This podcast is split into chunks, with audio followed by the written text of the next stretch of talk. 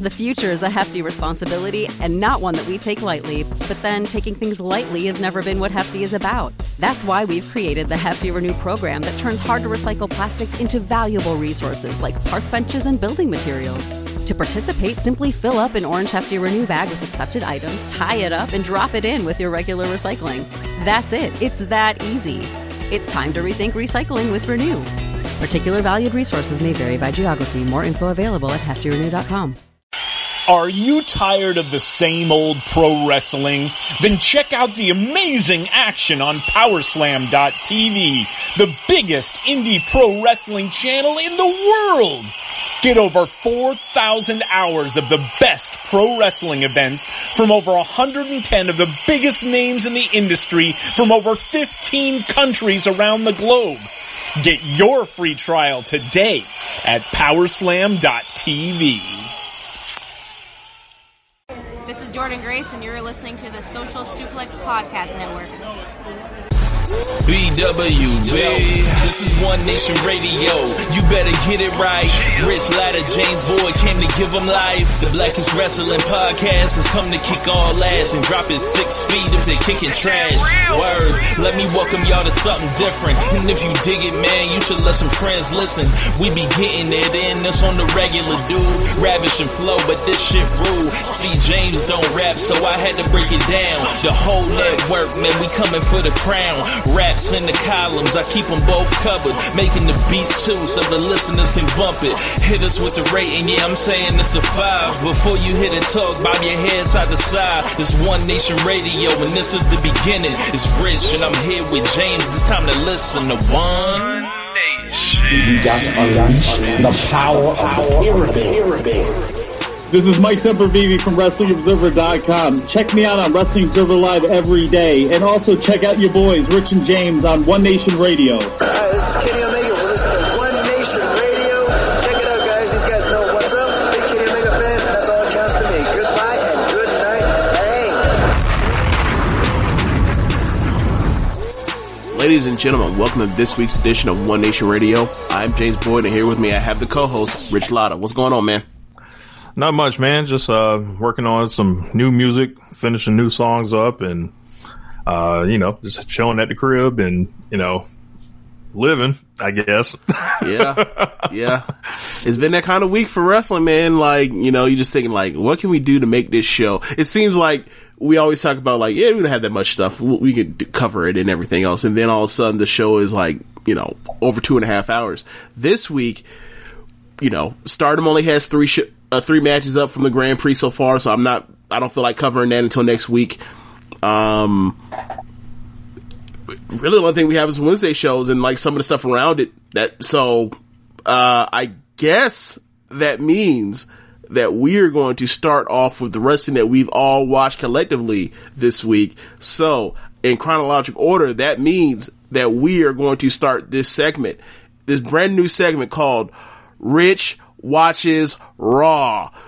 Fill us in and let us know what you saw on Vince McMahon's baby, his A show, Monday Night Raw. Rich, take it away. So seeing is how this completely foreign concept was introduced uh, of me watching wrestling on a Monday. Um, you know, I I had heard about the return of Shane O'Mac, you know, the best striker in uh, WWE history, a man who is known to, uh, you know, sweat so so bad you think he's near death in a ring, but he comes out fine on on every time.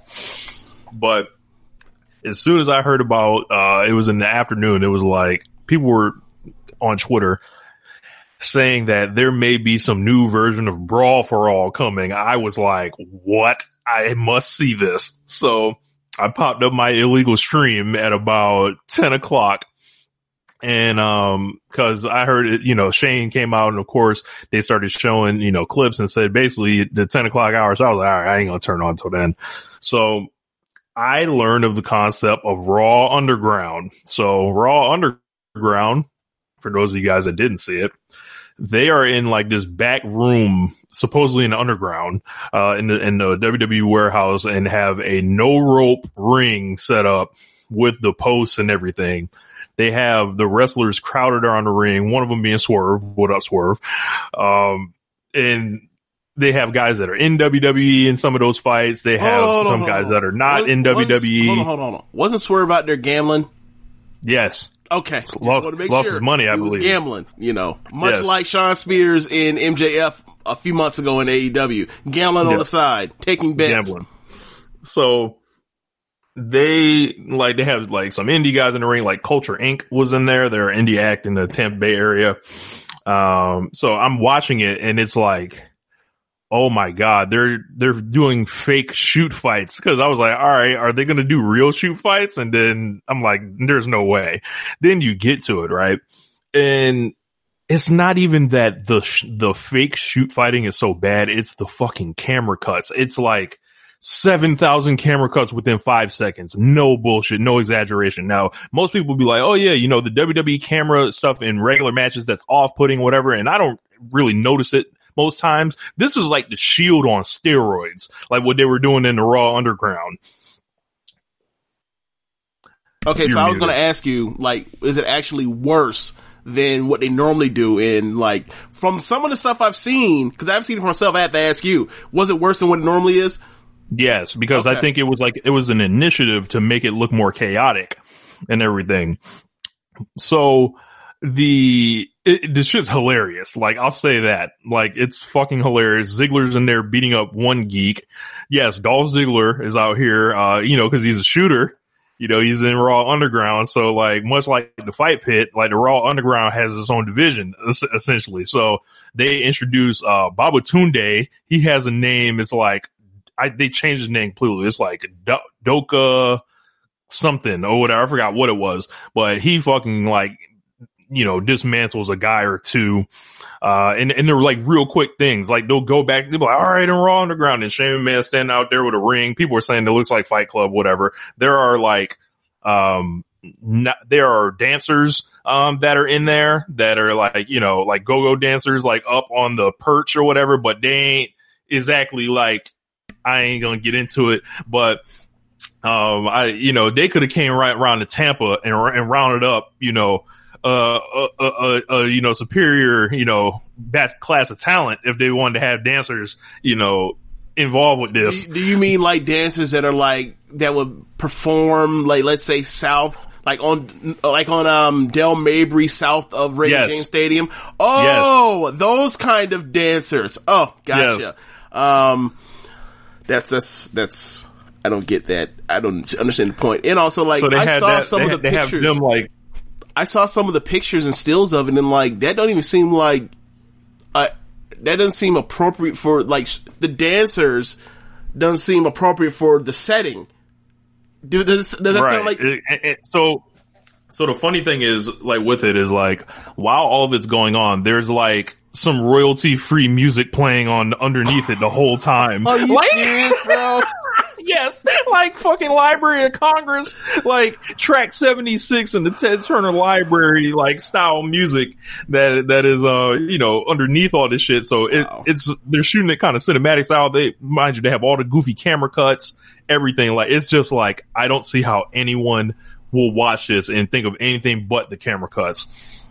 Um, at the end, this whole thing leads up to, uh, you know, Bobby Lashley, MVP, and Shelton Benjamin. Uh, they're calling themselves the Hurt Business now. So these guys like arrive to the building, um, and you know, they, they get wind of the Raw Underground thing. They're like, all right, we gonna go see what's up.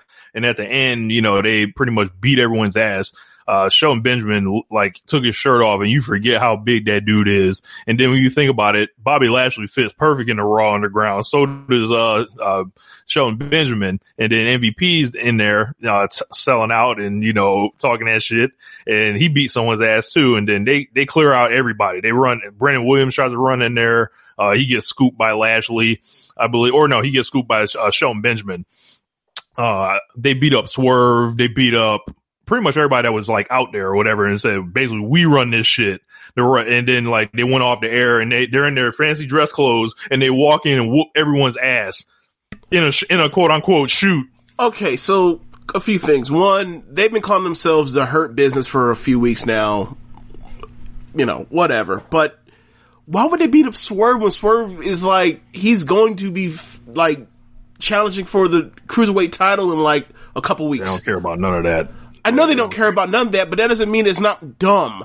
You know what I'm Oh, yeah, saying? yeah. Like that's stupid. Like there were like there's tons of guys around the ring, right? And they end up like clearing everybody out essentially. Like who else wants some of Deebo's type of thing? So um, So I now saw they it. own. So now it's theirs. That they like basically like they they strong arm this from Shane. Like it's Shane like in Sha- cahoots. like Shane kind of like just like looked at him like, "Oh, guys, like I didn't expect this." Like essentially, like so they were like standing in the ring, and then Shane Man was on the floor, like like you know looking at the camera, holding the microphone, like, "Yeah, we'll see y'all next week." This is some shit like that. So like I don't know what the um you know, I don't know where this is leading or anything, but there is no SmackDown Underground. There is no NXT Underground, but, uh, the Raw Underground, it was funny. I'll give them that, but it definitely wasn't funny or unintentionally funny? Oh, unintentionally funny. Just hilarious. Like dudes walking in in dress clothes, shooting and beating people's ass. Um, the, the way they were doing all the fights, like Ziggler, like you'll flash in and a fight will be going on and Ziggler mopping somebody. Um, it, it was just hilarious. You had to see it because like the thing is, it, they would like cut back and forth to it or whatever, Mhm. and then at the end they were like, "Oh yeah, at the end, you know, here's whatever we got going on with it." So like But- the people that that win, like, are they going to get more matches in, in like, is, like, what is the point of this? Like, does somebody Nobody win a, knows. Does somebody win a championship? Does somebody make No. money? Does somebody get you know accolades or push up the card for winning these matches?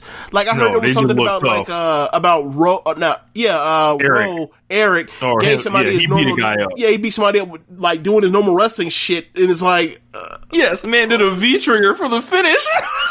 so his when he basically does the knee and he looks over Yes. somebody and yells.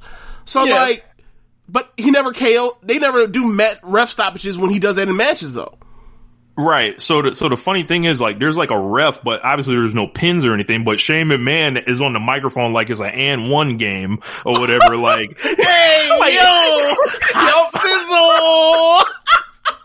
so he's like, like, it's like Shane McMahon has to like stop the match be on the mic. It seems like it's shit, like it's fucking hilarious. Like, like if, if it was anything, it made me smile when I was watching it because it was just like, wow. I was like, this is not good at all, but this is like, Okay, so you said this is like a fucking car crash. okay, so you said there was a ref or there wasn't a ref.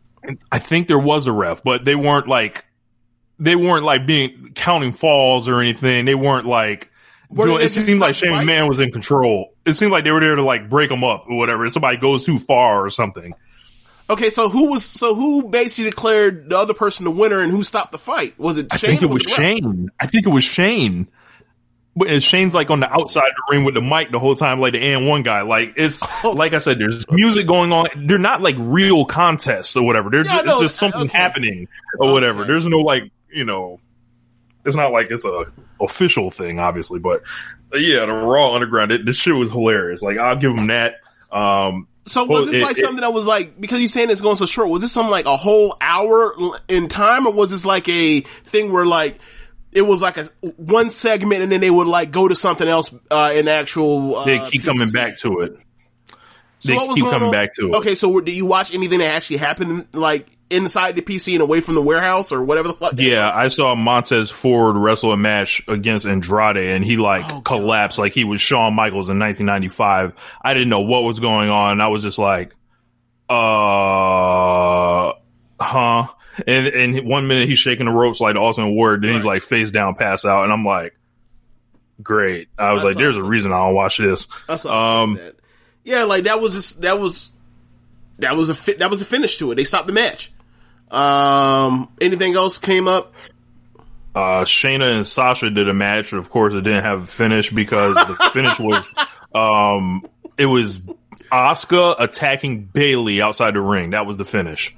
and they rang the bell because of what was happening outside the ring, even though there are literally hundreds of matches in WWE over the last decade where someone runs into the ring and there is Right. no fucking uh, bell ring. Just fucking nonsense. Uh, what else? Right. Uh, did you wait? Wasn't Caleb arguing that there wasn't no bullshit going on on Raw too? And then like that happened minutes later.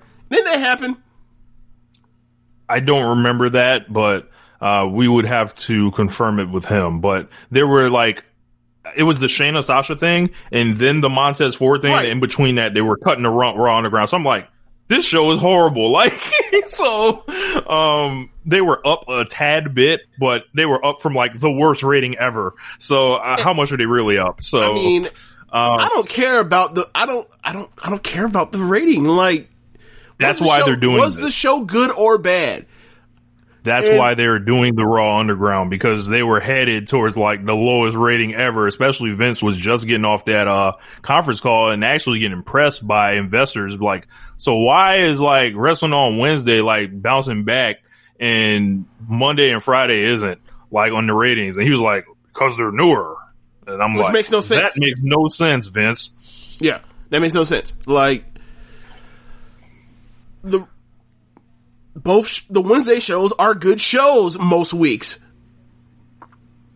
Yeah, The the Um, the Monday show has a lot of good wrestling, but has a lot of dumb stuff on it that drags down the good wrestling. The Friday show seems to seems to have cause. good wrestling every every you know blue moon, and then like has some of the has worse angles than than Raw does. So it's like your shows are bad on Mondays and Fridays. People don't want to watch your bad shows. Yeah. So, and, and that's that's the new strategy right now with Raw. Like they're throwing wild angles at the um at the screen, like the Raw Underground, like fucking Retribution, which is like motherfuckers throwing a Molotov cocktail at a generator and then running around and they're covered in head to toe from black, which may or may not like look like something you may have seen on the news. Um, you know, this is like WWE's take on Antifa. Yes. Um, and of course, these are the, the villains I would imagine in Vince McMahon's universe, right? Uh, yeah. I mean, Then I, I saw a clip of them. They like, uh, I guess they overran SmackDown. yeah. Like they got a chainsaw and they cut up the ropes. They all look like the angriest, like four foot eight people. Like it was just bad. Like they were beating on, they, they were like spray painting the plexiglass and shit, like, uh, with no WWE in it. Like it was just like, yo, they're trying anything right now. That's, that seems to be what's happening on on the main right. Oh, even in NXT right now, we're to talk about old Pat McAfee later, but, um, they throwing shit at the wall right now. Fine by me. Aside from that, NXT was a good ass show. That was the only thing that was that I would be negative about on that show. That was actually uh on the show. Like Wednesday was a Wednesday was a huge bounce back from um last week. A huge bounce back. Um but yeah, just I uh I don't Will, know. will you be checking out the Raw Underground? No. Are you kidding me? No. Uh, I, I suggest if you watch anything, I just look it up on YouTube just so you can just see the clips, just to see what I'm talking about, like with the camera cuts and like the hilarious vibe of the place. Like, and, and it's like the lighting is like low, kind of, so it looks like a dungeon and shit. Like it's it's way the fuck out there. Like, um, Yeah, uh, one more one more note on the on the main roster thing. They're coming up with some convoluted thing to figure out. I think Bayley's next uh, title challenger at SummerSlam. Like they're doing. you're ready like, for Charlotte to come back? Nah, Charlotte Charlotte's not gonna make it. I don't think. Um, but there's they're doing basically like an open like a tournament from like people from NXT in the main roster to It's a battle royal. Oh, it's a battle royal. Okay, it's something like that where they're bringing in people from NXT, SmackDown, and Raw. I don't know what show it's on, whether it's on Raw or SmackDown. I'm assuming SmackDown. Um, but yeah, it's just like that's where you have to do. That's what you have to do. Like you can't just like figure out a way to pick somebody between Mandy Rose and Sonya Deville and push them as the next challenger. They have to still continue doing this even though this shit kicked off before fucking WrestleMania. This should be over by now and they should like come back to it like a year from now or whatever else. Like, why is it still going on? Whatever. Yeah, triple brand battle royal from what I heard. Um, I'm not believing it ain't Charlotte till she don't show up. Uh, after that, who who who do you think from NXT is is going to get drafted to get beat by Bayley? Um, if any. Well, seeing that they're going towards this uh, Mercedes Martinez Rhea thing, it won't be Rhea, or I don't think it will be Rhea, even though it should be Rhea. And you, if you saw the match she had on Wednesday, it's like, why the fuck isn't Rhea on the main roster trying to save this fu- save SmackDown? Um, uh, let's see. Because she has to do the Robert Stone brand feud and run through all the people. Let's see. I'm I'm assuming. I, I, I don't know. Like I mean, they could do people. They could do. They could do. That makes sense. Like they could do Rhea or Io. Those are two people that I think like rate enough to be meaning actually matter or whatever else. And then you can just throw in the history with um the Great American Bash stuff and tie in the Asuka and thing or whatever else if you want to. Um, Mia Yim? I guess. I mean, there's a bunch of people they could throw. They could throw Candice at her too if they wanted to, or Tegan Nox, or um, I want to say Shotzi Blackheart. I don't think I don't think they do that. Um, I don't know. Like, I don't know if you they're actually going to put anybody that's actually a player on NXT because like I don't think they're actually going to go with someone NXT to be on SummerSlam unless it's Rhea again. Mm, um, okay. So I I think they might. I think you might get like Kacy Catanzaro and Lacey. Uh, I'm sorry, uh, Kayden Carter. Got to make sure. it's. I always mix that up. I'm gonna go um, with Yim. Okay. Um. Especially, yeah, I'm trying to think like somebody that like either a they don't have to push as babyface in like NXT right now that can come in and just fucking lose to Bayley because they have Bayley being Hollywood Hogan and shit right now. So, but do you but do you actually think that like the person they pull up from NXT is actually going to win and be on SummerSlam? Sure, why not? They can go go in there and get and get a, a L at SummerSlam because it ain't like you win the title; You're just going in there to lose probably. yeah, yeah. I just don't. You I mean, it would be a nice time, like you know, Bianca Belair could just win this shit, and then like you know, off to the races. But you know, they don't. You know, it's amazing. Like she debuted on the main roster, or got called up. Her at first time was at, at WrestleMania, and this is like at WrestleMania, and then like they've done this with her. Um, or by this I mean nothing. Um, Bianca Belair has done more to get herself over than they have. She right. has right. done a home invasion. Well, we don't. Well, first off, we don't know if if that that was probably just a work shoot thing. We're like, yeah, go ahead and do it. We don't care. It's like, so what? It's ridiculous. It was great. A, a, a home invasion work shoot for like some shit that probably won't even make TV.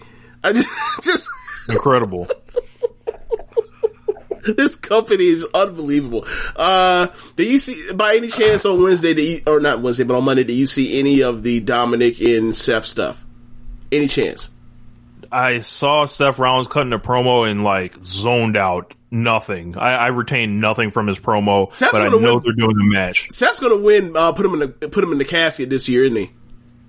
Uh, I mean, I'm, I'm, sure he'll be nominated. Like this is he, he was nominated last year, wasn't he?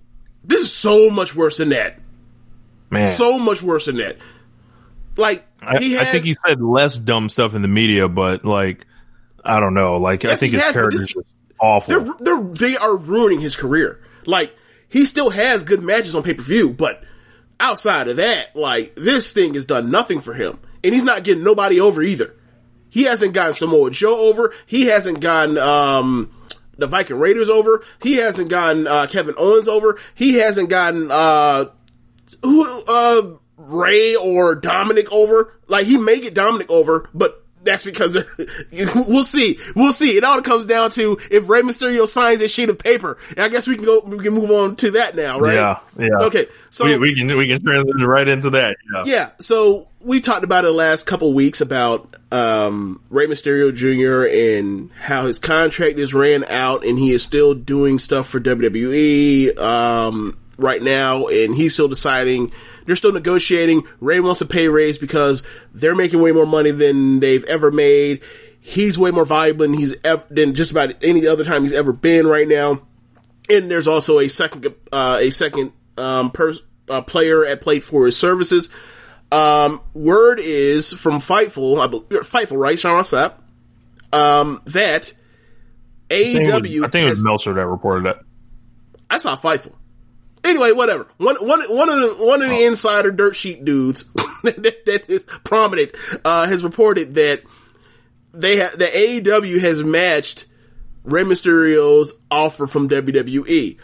Um, the only holdup it seems to be is, or one would assume, is Dominic in his future because we don't know how long he signed there, and you already know what's going to happen if he leaves.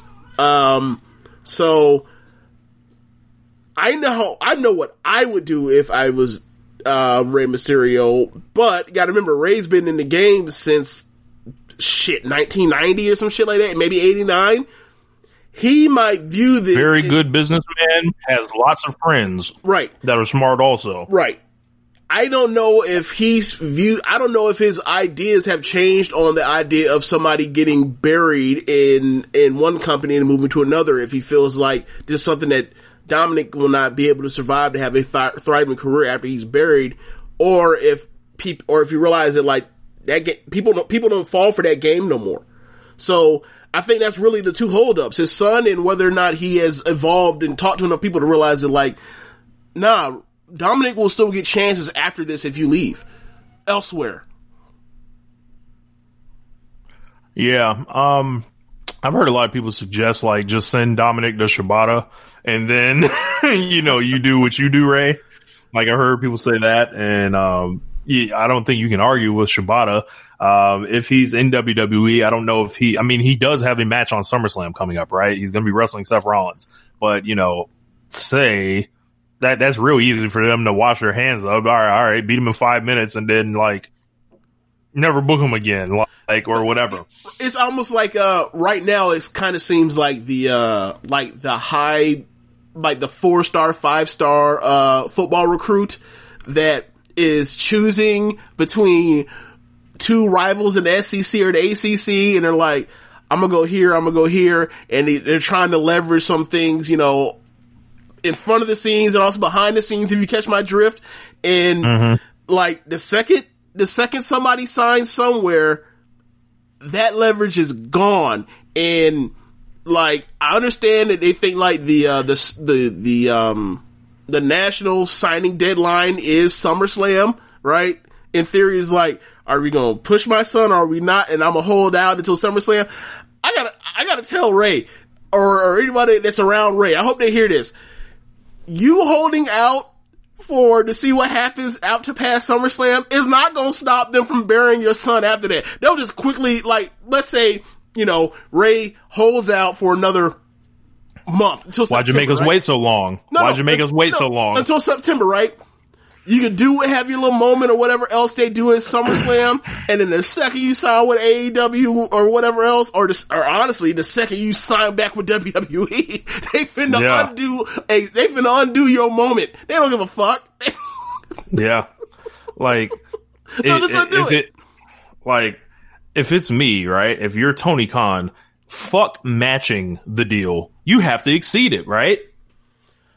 Um, I know it is a pandemic. You know, Rey is, you know, 45 or whatever, but I mean, to get Rey Mysterio, I'm not, you know, like this is not Zack Ryder we're talking about. Like this is, this is not, uh, even Matt Hardy or, Right. uh, Brodie Lee. This is like, this is somebody else. right. We're talking So- about we're talking about one of the most one of the short list of most inf- influential wrestlers of the last 25, 30 years of wrestling. Yes, I uh, yeah, I get you.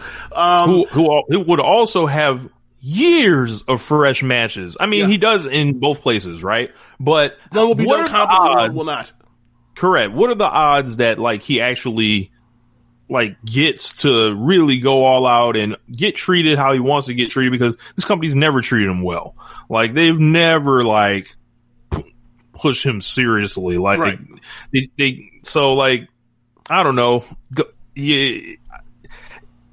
I don't know, man. It, it- it's gonna be tough for Rey because I imagine, like, you know, looking at it, like, with trying to get Dominic established is like, all right. I mean, there's more than one place to do that now. Yeah, I, I would like to know, or do you know this? Like, what is the situation with Dominic? Like, is he actually signed to? WWE? I, I, I don't know. I will have feel- to check that. Because, like, if he isn't, I don't know what the problem is. Like, you know, no, you know, Rey seems to be this, uh, appears to be this honorable dude, and that's been the case for, you know, 30 years. So, like, I'm sure he's going to finish out his program or whatever else. Like, let's say Dominic isn't signed, finish out the program. You know, Rey, or I'm sorry, uh, Seth pops out Dominic's eye too, and then they move or whatever else, right? And then they move on from there. But I, I, I don't. If it were me, maybe this is me being selfish as well, but like, I don't see the point in staying other than I, I'm trying to rack as much money as possible. And, you know, raised from that generation of, I'm trying to rack as much money as possible. Right. So, like, there's that as well. And, you know, I don't, I think that either way, Rey's gonna be, Rey wins regardless because either Rey's finna, you know, make the money they, uh, make the offer, um, you know, go to AEW, make a shit ton of money, or he goes back to WWE, make even more money because it's like, I don't think that Vince would let Rey walk when he can up his offer. I don't think he would I do think, that. I, I think the only chance for like, if Vince learned his lesson from Chris Jericho, because Vince gets real funny about older guys. Um, like he let Chris Jericho go thinking that, yeah, I mean, you know, his best days are behind him, whatever, you know, and turned out Jericho had another like hot drawing run and I'm all around the He- world. He, had arguably the best drawing run of his, actually not arguably, he did have the best drawing run of his whole entire career after that. Right.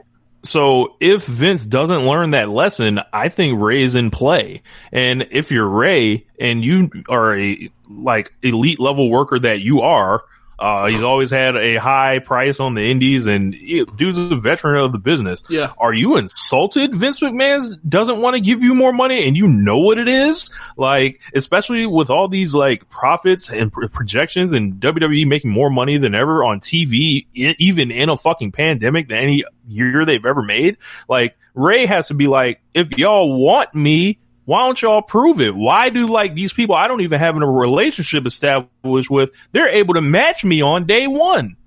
So like, Yeah, I mean, this I don't know turn- that. this- I, I would think that's an insult. Yeah, this would definitely turn into the respect thing. Um, obviously, I mean, even more than normal. Like, you know, all, you know, what this comes down to is, you know, the rate or whatever else, and the rate is the, the amount of respect you command with, you know, whatever relationship you're in or uh, inside of an organization. So, um, I'm going to see where this goes. Like, I do you don't think Vince McMahon respects? Like, do you think he respects Rey asking him for more money? Because I would think he would.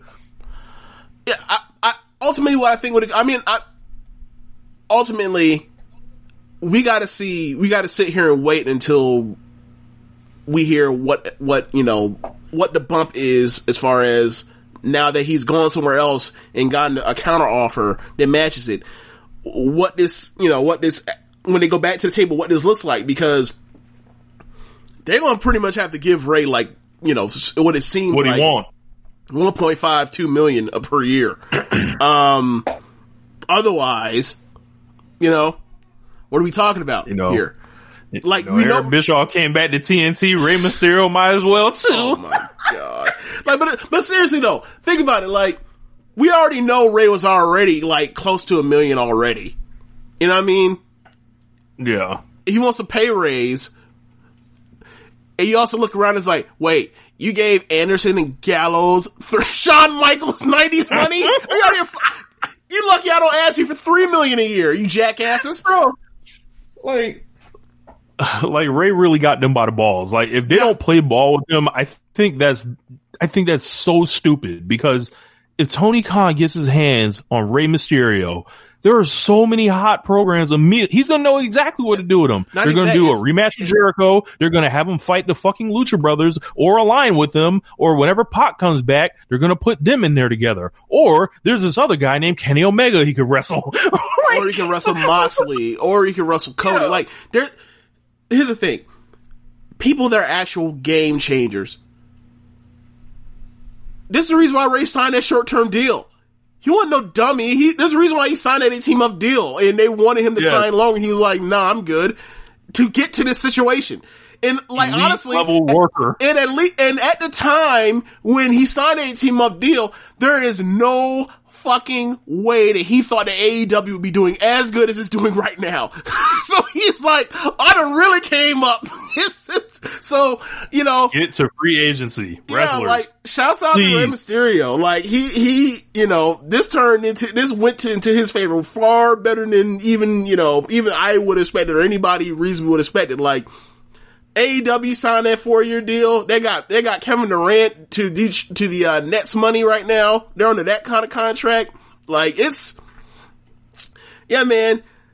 I I, I want to see when it comes to nut cutting time because it's like we gonna get here. Rubber's about to meet the road, and like it's soon, very soon. Because like all outs since September, like a decision Yeah. will be made, and it will be made in the next few months or next few uh, weeks, or whether where he goes.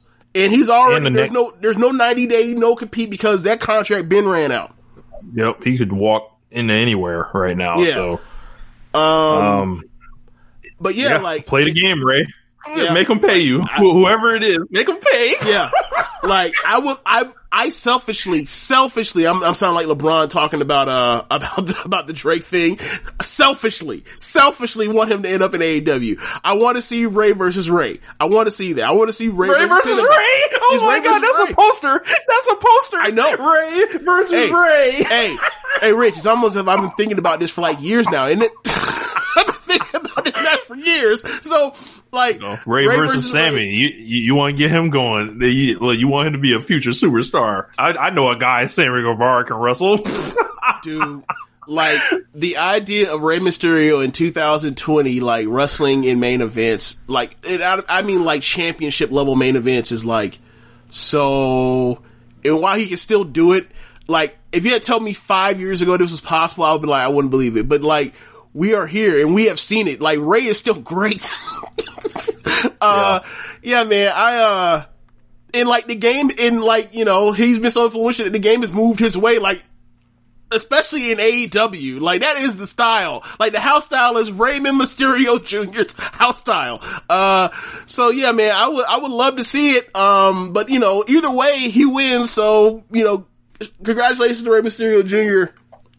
Just work this game. Yeah. Don't let this game work you. Like who would have thought? Who would have thought that in 1996, the first time we saw Rey, that he would now become like the new the new Kevin Nash, the new Scott Hall. Oh my god!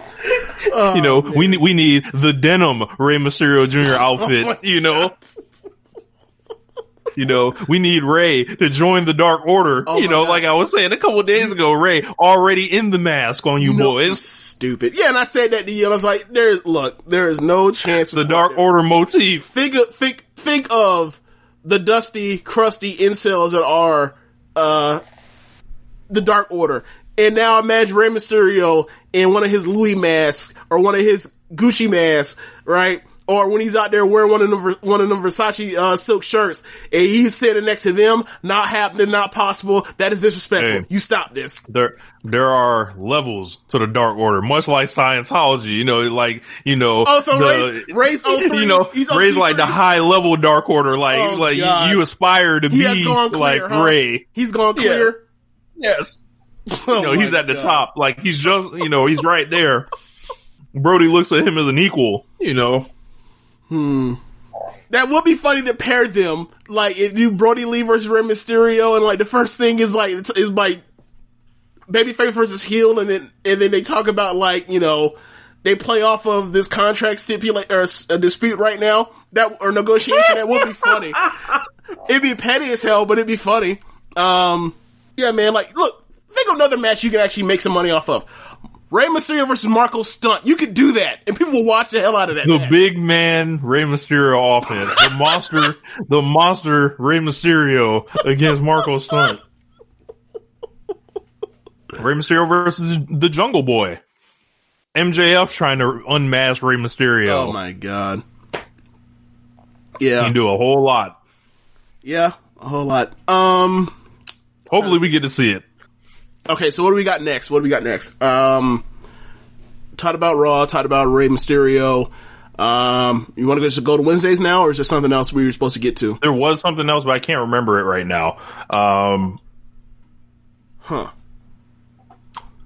So I guess Uh, before yeah. we get to Wednesdays, we got to let you guys know, you know, you know about our sponsor of the show, Manscaped, the number one tool for your family jewels.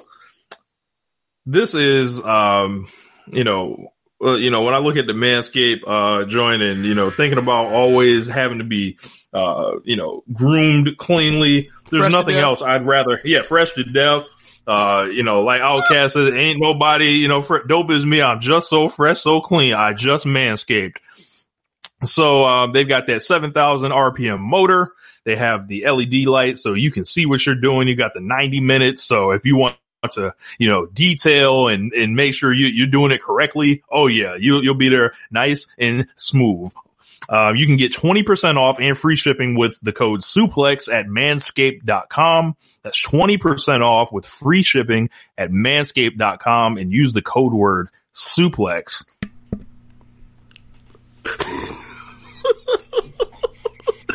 I just thought to myself, like, one of these days, it's gonna get to a point where you be like, you try to come up with these reads for, for Manscaped, and you'd be like, uh, yeah, next, when you want to get camera ready, get to Manscaped.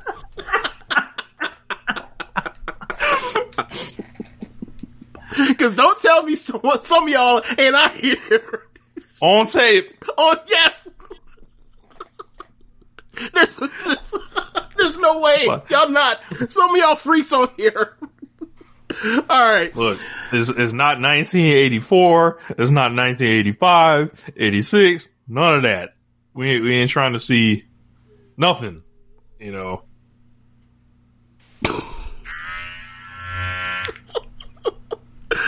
All right, man. Let's get to Wednesday. AEW Dynamite. Take it away, Rich.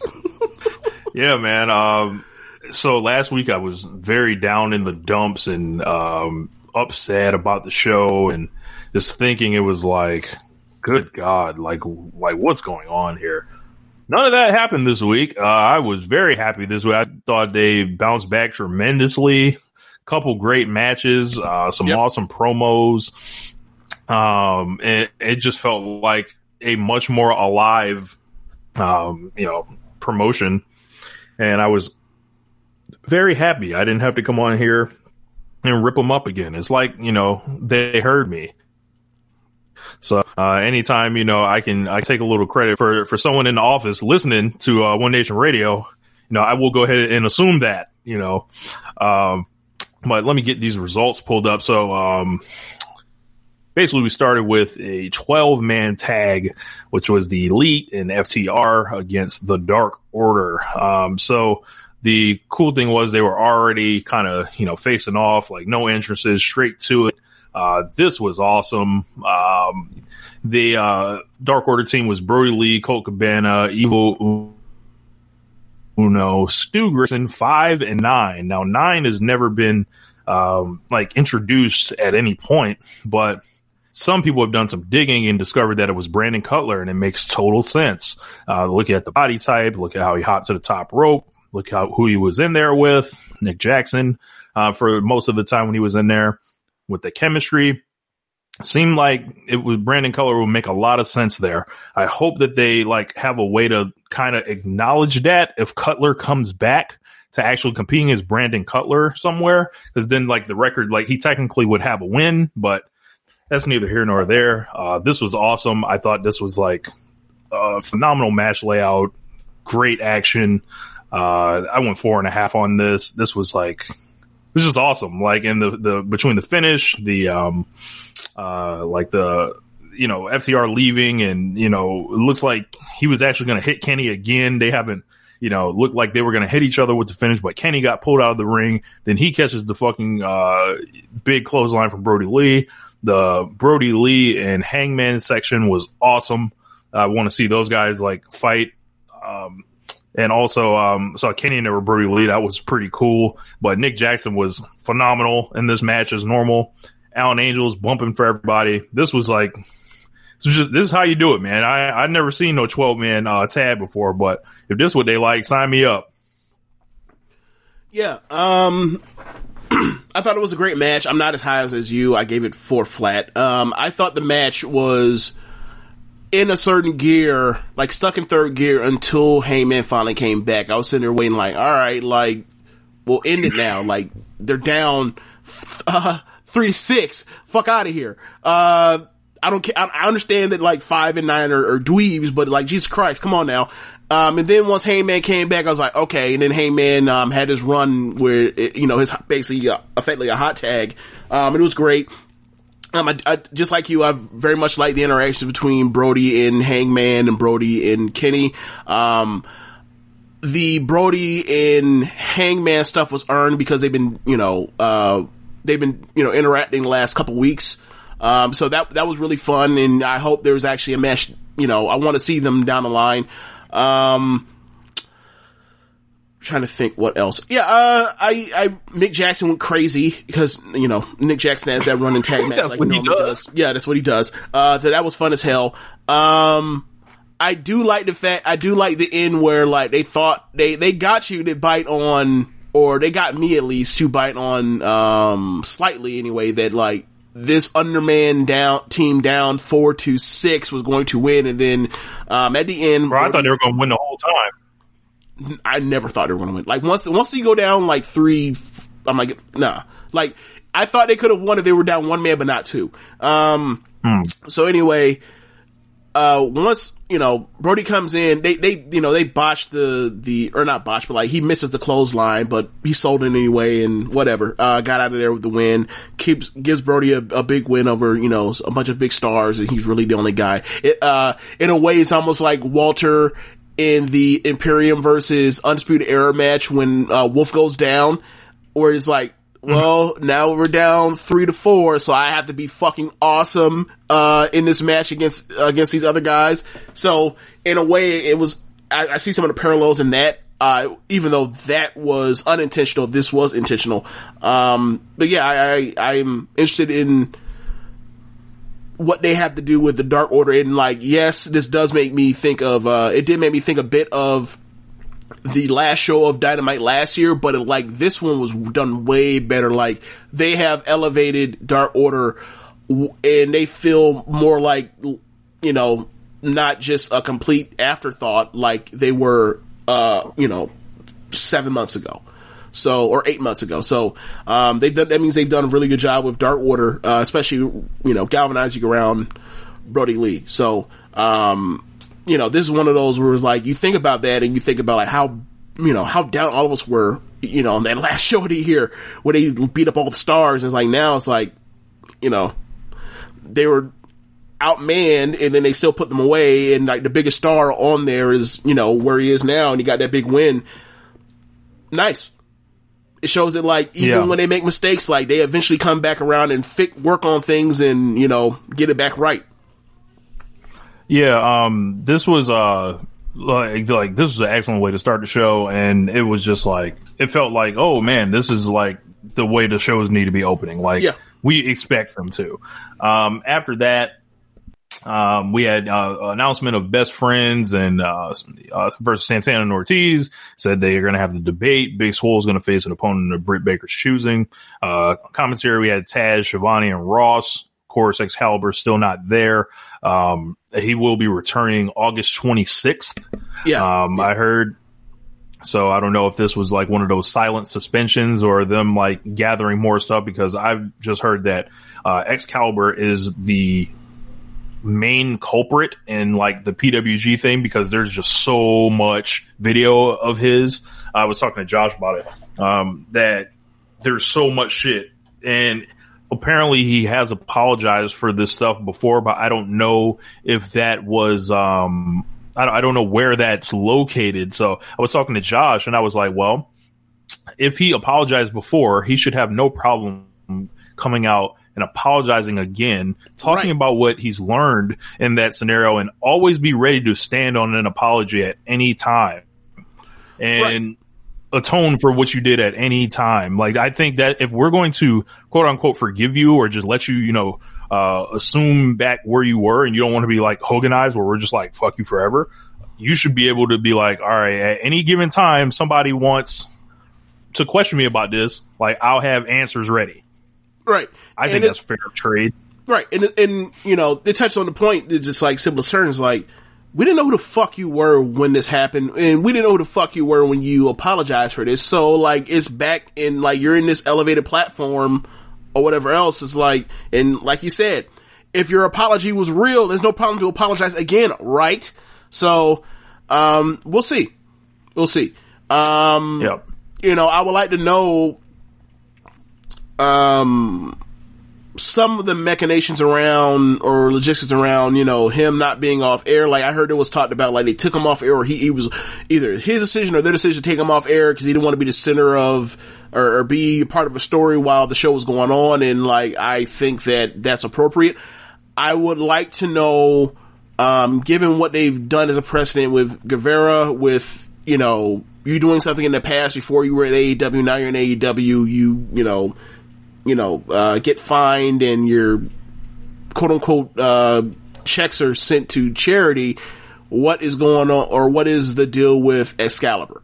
Um, right. Yeah. Like, I mean, you've already, you've already, you know, opened that Pandora's box. Now, w- what is the action for or recourse for this now? Um, and I would like to hear this eventually from AEW slash, uh, Excalibur. Yep. Um, so after that, we got Jon Moxley cutting a promo. This promo was awesome. Yeah, Um, he said he had a lot of de- demons earlier in his career. He said people tried to talk me out of fights and I didn't listen. So he understands, uh, why Darby is fighting him tonight. He sees a lot of Darby Allin in himself.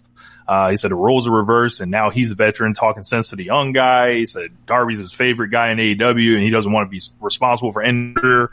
Uh, I just hope he stays down when it's time. And it was like, man, this is good. Like these are all very like, you know, it's very, it's not hard at all. Like it's, I'm fighting a younger version of myself. I just hope like, yeah, and unfortunately I might have to hurt myself essentially. yeah. So he said, I know this guy's going to beat me one day, but today's not the day. Yeah, yeah. Um, very well done. I I think he also mentioned the part where you know they did the the, the just horrific looking spot where um, he gave them the Death Rider off of the second rope. So he mentioned how he almost snapped his neck, or he had to you know almost paralyze him to get him down the last time. So yeah, this was we talk about all the time. Like he comes on. You know, almost every week, and he hit, keeps hitting these stand up doubles. This he laid this one out to a triple. Like this home run is coming eventually, and I'm like he. We got to talk about. We got to talk about it. And um, Sam, you know, Sam's obviously a huge. uh sh- Has been championing uh Ambrose slash Moxie for, for the longest. Like, given the given the way the year has been um for a lot of people, not in ring performer, not in ring rest of the year, like actual uh not or not most most outstanding performer, like but wrestler of the year, Moxley's gotta be a gotta be a candidate, right? Or am I just tripping on this? Yes, uh, unquestionably. Unquestionably, he has to be a candidate because, like, if we look at the formula from last year, right, Right. he at least meets that. Like doing big business in two different companies, um, having critically acclaimed work at the same time in two different companies, um, stabilizing. Like he's been a awesome ratings like mover. Right. as his time as the champion for for most of it. I mean, he had like you know a couple times he struggled, but I mean it was a pandemic, so. um Yeah, everybody's the, gonna. well, uh, to be fair, all of his peers are also gonna have some of that. Well, hold on. One thing to get back to your point, like all of his peers are also gonna have those stumbling blocks too. Yeah. Um, his, uh, pay-per-view work in AEW, like building those programs, even on short notice, it was a little thin with Brodie, but they more than made up for it in the match. Um, so yeah, I think he's definitely, uh, on the short, like he would have to be on your short list Yeah, like I. of, uh, wrestler of the year candidates. yeah, like right now for me, off the top of my head, I I'd have to think. Like the two people that come to mind immediately are Kenny and him. Um, there's really nobody besides Keith Lee that I really am thinking about from the perspective of WWE. Um, I mean, that's not fair. I would say Drew, but the Drew, Drew has this problem where like his work is good, his promos are good. However, like he's not drawing in. You know, that's one of those weird things. Like with WWE, like how do you uh, separate the fact that like he's on a sinking ship from the fact that like he is doing very well while on the sh- while the ship is sinking. And like you know um I would throw Mayu in there. She would never you know win but like she's also you know up there. Um if you watch you know more wrestling than what the normal winners are out of this but she has no real chance. Uh and you know honestly like if Yeah. I would. I mean, I would. I would still. Th- it, I would throw Okada Okada in there just because of like his, the the Tokyo Dome stuff, but um, that's really all. Like, I, I'm not. He's falling out of, he's not, he's, he's not a real candidate this year. Yeah, like he's gonna like Yeah. what's gonna have to say if Like it- him and Naito are not candidates. Oh, Naito definitely not. Fuck no. Like he's no. But uh, but as far as like um Okada, like we'll see what happens once the G one comes around. Um, I think I think things change Yeah. once the uh, once that like you once that comes into play. But um, yeah, that's that's that's kind of the people that I think are unless I'm missing somebody, uh, those people that immediately come to mind, like Drew, Keith Lee, Moxley, Omega, Mayu. Yeah, I, I, and who who you have winning it right now? I think I might pick Moxley. I might pick Moxley right now. Yeah. Yeah. Just Yeah. because like he's been like a main eventer. Right. And then you, Um, like he's been he's been a world champion. Right. So And the like best if you're the world like, he has two of champion, it means more than being the tag team champion as things are set up right now. yeah. And then like you think of best feuds this year in all the wrestling, like he's in two of them. Like the Jericho versus inner Cir- or the Moxley versus Jericho uh, inner circle thing was great. The the cage thing was great. I you know we'll see what happens with this MJF thing. I And Minoru Suzuki. oh yeah that too. Like Jesus. and Minoru Suzuki. Yeah, yeah, yeah. Moxley might be wrestler year. like, uh, yeah, yeah, yeah, yeah. It's crazy. It's crazy.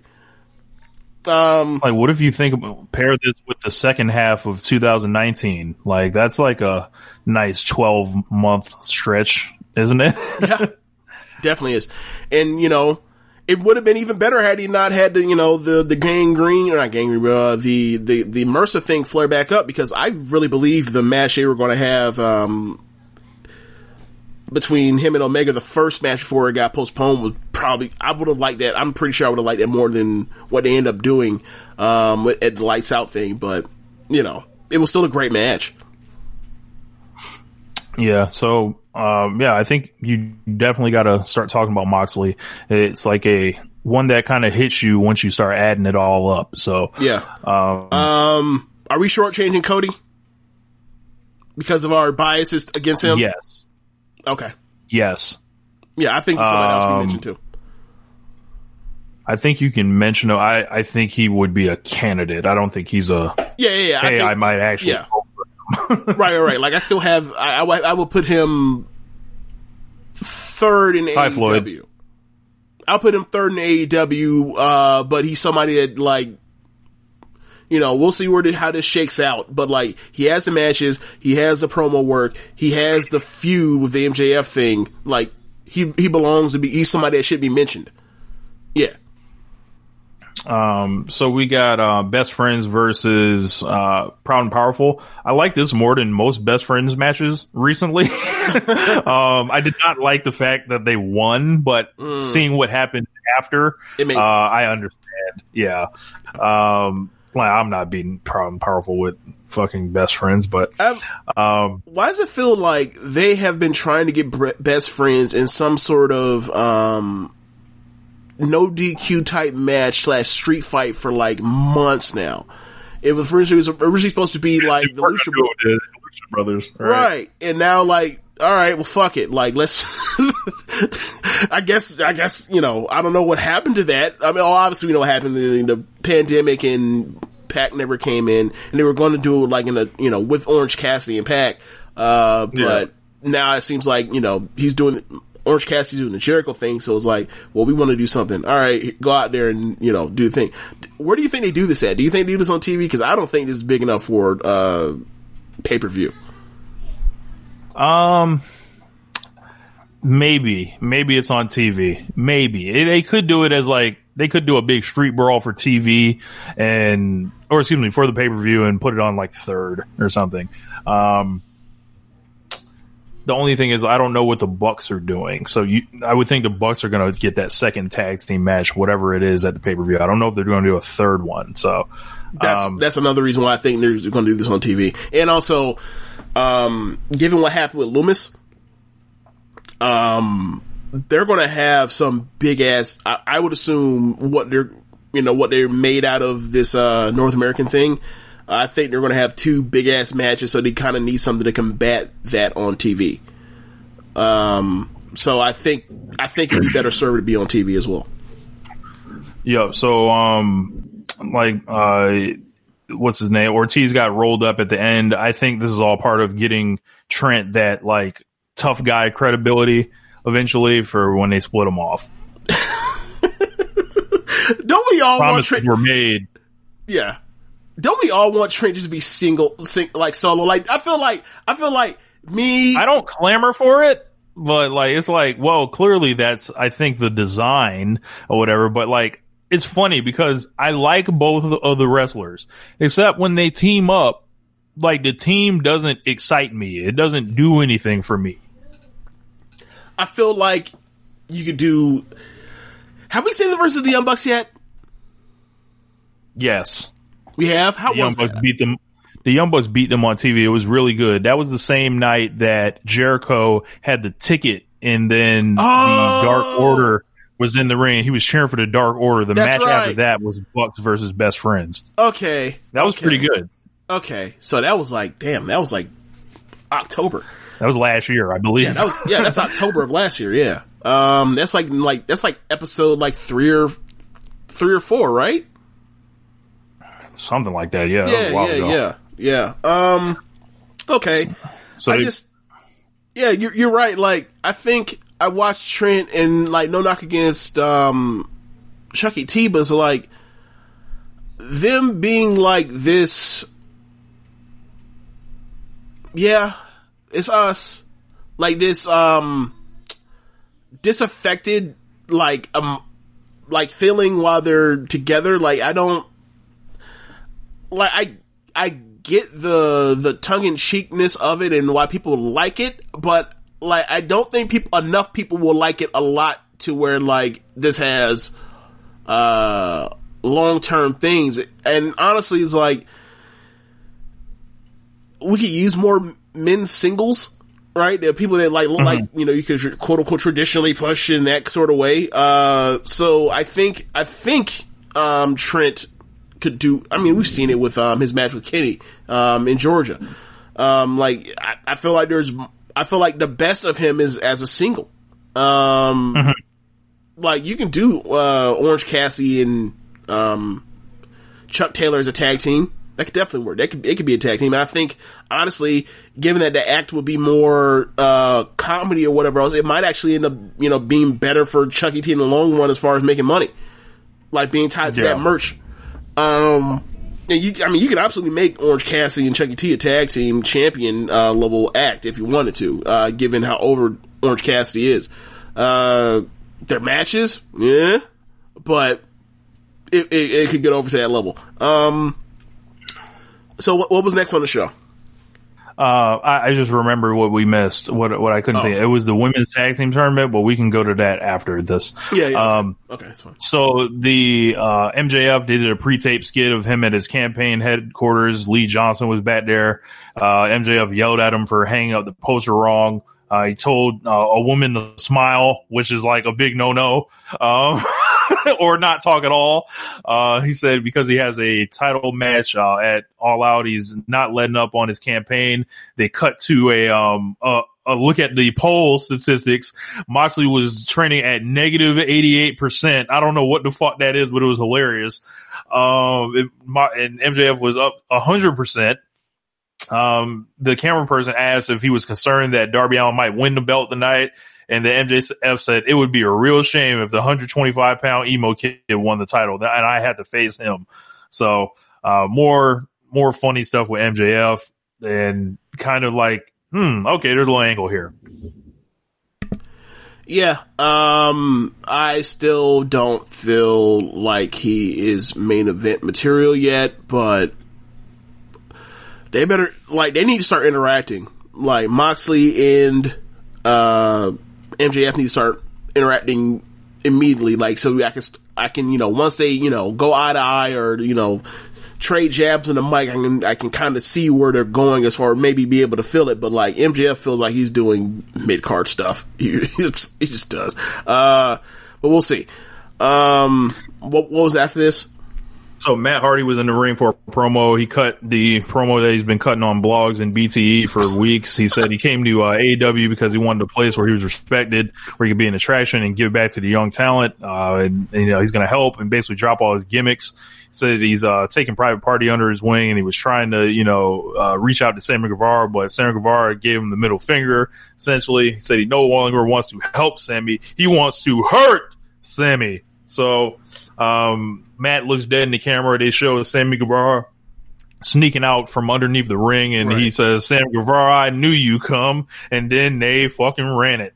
Um, they had an awesome brawl, uh, which like peaked with, uh, Sammy Guevara throwing a chair at Matt Hardy's face and it buzzing him hard way, apparently. This was not a gimmick, James. This Oh. was real. Okay, well, it sure looked like, uh, gimmick blood to me, but good, you know. Look, I- I- at first I, I thought so, but this was real. Apparently, Sammy also, got like- a talking to.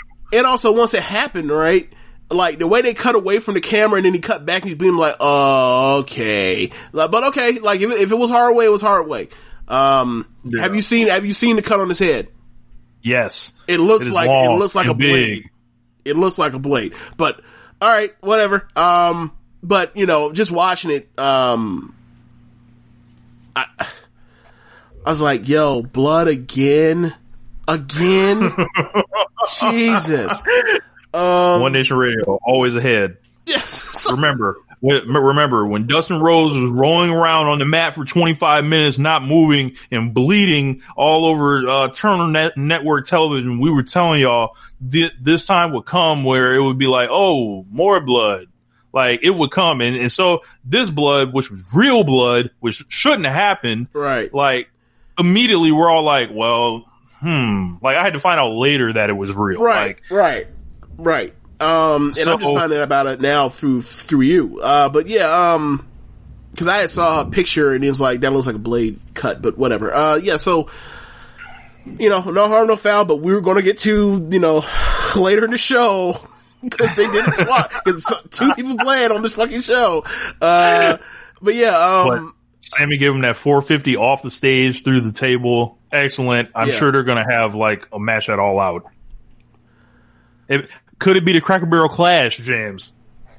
uh, oh yeah, it is that time of year. Maybe, could you maybe. give Sammy Guevara because we know we know the man does not give a fuck. The last time we saw him on pay per view in a singles match, like that man did like the 450 off the ladder uh through a table on Darby Allin. Yeah, um, I, I mean, I, I'd be okay with it. I, I wasn't thinking this would be a, uh, pay per view match, but you know, we'll see. Like I, I'm trying to figure see how this shakes out because um, if they do Jericho Orange Cassidy again. Actually, no. That that that's probably not even going to happen. That's going to be because that's going to be on um, next week's show, right? Yep. Yeah, so maybe they blow that off then. But I'm thinking like between like the Young Bucks slash uh, Elite and FTR, um, and Cody Cody's got to have a match, and um, you know Moxley and MJF trying to you know in the women's match that we uh was probably going to be Shida versus Nyla, trying to figure out like where this stuff kind of goes, you know, a few weeks out. Um, maybe that makes it maybe that makes the card. Maybe they put that you know somewhere high profile on the show. Um, we'll see. So um, they cut away to the parking lot, and uh, Santana and Ortiz used the Mad Ball and the sledgehammer and beat up Trent's mom, Sue's van. They spray painted Sue in capital letters on the hood of the car and sprayed an X through it. Uh, property destruction. Um, I, I thought Santana and Ortiz looked way cooler afterward. Um, th- this this was awesome, and let and uh, Trent was not happy about this. Yeah. Um, I guess that's what he gets for like using his mom's vehicle and not using his own. Like, what the fuck's going on? Why, like, why is he, why is he treating like he's 15 years old or uh, sorry, 16 years old and like, he's taking the car to high school, like, or he's taking it to, Right. he's taking the house to, or the car to a homecoming or whatever else. It's like, it's like, what is going on? man acting like a child. Yeah, like, how old is Trent? Is Trent older than us? He's our age or older. I whatever, man, whatever. Uh yeah, um I think the post the part where they actually see the car it gets worse because they bash out all the windows and they spray paint the hood and then like when they finally see it, like I don't know how far along when they actually see it, but like once they get to the vehicle, Trent and Chucky T, and they see and that shit's on bricks, I howled. Yes, yes, bricks. I Um, like I but don't Trent's promo was funny that he cut. Uh, Yes, you're gonna how- how apologize. Yeah, you're gonna apologize. Yeah, Yes. what? Don't you, hey, bro? We passed apologize. You finna pay for this, bro. What's wrong with you? You gonna pay with your ass? That's what that's what it sounds like. um, but You up gonna we apologize had to my uh, sweet the- mother Sue? Yes. Look, Sue, look, look, Sue Beretta, you know, she, uh, she, she w- was getting recruited by the Dark Order. Now she's had her van terrorized. Wait, what? So a couple, like, uh, I would probably say when she, the first time she showed up, like when she did the match with, uh, or when she drove him in, For that the next week on BT, yes, yes. Okay. The next week on BTE, like they flashed and she was hanging out with the Dark Order and the Dark Order was just like trying to give her something to drink, essentially like the Kool-Aid or whatever. Uh-huh. And she was like, Oh, these are nice guys or whatever. And then basically the best friend was like, Hey man, come over here. Like you can't be miss trying to recruit my mom. What's wrong with you? Like, I think Silver and Reynolds were involved in Oh Brodie my Lee and God. shit. Shit is hilarious. Um, Dark Order's rule BC for like the past month. Uh, and that's essentially why we got this match here, it seems like. So, uh, we had Matt Cardona and Cody teaming up against Alex Reynolds and John Silver. Uh, and I guess can we just go ahead and open the John Silver fan club, uh, right here on the air for One Nation Radio? Because, um, you know, th- James, I was told this was ma- this match was meant to, you know, give someone a new start to expose a, a fresh coat of paint for a new star, someone that needs a look, someone that is trying to get their career started in AEW, uh, off with a bang. Uh, I, I think they, they accomplished it. You know, John Silver, you know, did Yeah. these things. Uh, Silver was, you know, it, it's funny that like the whole match was building towards Cody, you know, selling his ass off to build his hot tag for, uh, Cardona. And then like, but meanwhile, like you leave the match at the end of the match, you're like, who's the best wrestler you saw out of these four wrestlers? Silver. who was the second, who was the second best wrestler you saw out of these four? Cody. Who was the, who was the match designed to get over? Matt Cardona. What was going on? like it wasn't like it was some great match either. It was a good, it was a fine, good match. But it's like Cody, the best wrestler I saw in that match was Silver. Cody was sold his ass off spectacularly well to get it to for them in order to hand it over to Cardona, and Cardona was like, "All right, well, he basically had like the same hot tag he's had that we've seen before." In tag I was I learned nothing. right when he was tagging with uh, was it uh, uh I'm sorry, uh, uh, what's his Mojo, not Mojo, uh, Curtis, um, uh, Myers, Fandango. no, not Oh, Brian Myers. Brian, Brian Myers. Myers. was his real name. It was the name of WWE. Kurt Hawkins. Kurt Hawkins. That's right. So it's like we've seen this before. We know he can do this. Like nobody. Yeah, I, I, like, I, I learned nothing. yeah, like we don't think that like uh Matt Cardona is so is a bad wrestler. We just say he's an average wrestler. And Yeah, like, I, I, like this- I like this Tiger Driver '98. I believe. I think he did like a nice Tiger Driver. That was like the one you know move that I saw. That's but right. I forgot about that. I forgot about that. yeah. standard fare. Uh, Yeah. They gave him a bunch of pyro, so I We'll guess see. when you hang out with Cody, you know, Oh yeah, he did. lots of lots of pyro and all Yeah. that. And well, I liked the match, uh, but Yeah. you know, I was most impressed uh, with Silver and Reynolds, and um, you know, John Silver, baby pack, as I say. He's built like that. I mean, yeah. Uh, you know, speaking of b- b- people being babies, right? Uh, Ridge Holland, baby Brock. Oh yeah, you mean Luke Menzies? Yes. Get Yes. a case of the Menzies. Yeah, bro. If you watch that fucking uh that triple threat he was in, all he did like they this was like this is what you watch it, you're like, this is why NXT is still so much better than on his on his worst day, still better than the main roster. It's like they brought in Luke they brought in I'm sorry, I was calling Luke Menzies. They brought in uh Ridge Holland and all they asked him to do between everything else that was going on between uh Priest and Lorcan just do power moves. That's all we asked you to do. And he he, he went out there and was impressive. It, it- looked like, huh, maybe he's not, you know, maybe we gave him too much shit. Like that's how well he did in this match. But anyway, back to this, uh, yeah, like I, I'm just waiting for them to, you know, I think the real story of this match is after the match where they go to the, they're walking Oh, towards yeah. the back, the baby faces walk to the back, and finally, after I don't know how fucking long it's been, Scorpio Sky shows up on, on Dynamite television, and he looks at Cody, uh, halfway in the tunnel, looks at his title, knocks on the title and walks away, and then next week, or this coming week's show, we get, we're going to get Scorpio Sky versus Cody for the TNT title. Um, a match that you've been anticipating for a few weeks now, right, Rich? I, I think I was on Twitter with this like weeks ago Mm-hmm. saying Scorpio Sky is coming for you, nigga. Like Oh, the, the, the, the classic Booker T, like, uh, Cody Rhodes, Scorpio Sky is coming for you. Like, because I just noticed like win after win after win, like, and you just see the guy's building momentum. He's winning, he's winning, he's winning. And then right here. So the question is, what happens now? Um, I like Floyd's idea. What is Floyd's This idea? should go. This should go to a twenty draw.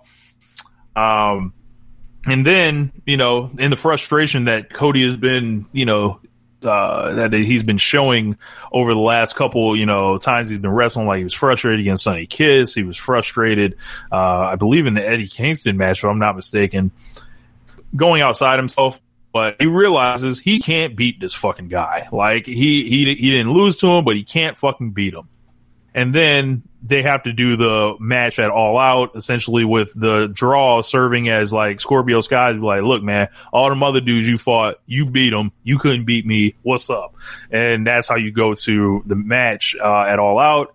And maybe you switch the title there. You could switch the title this week, but I think you're, you're leaving some on the table. Like you're leaving a whole storyline on the table if you swap the belt next week, I think.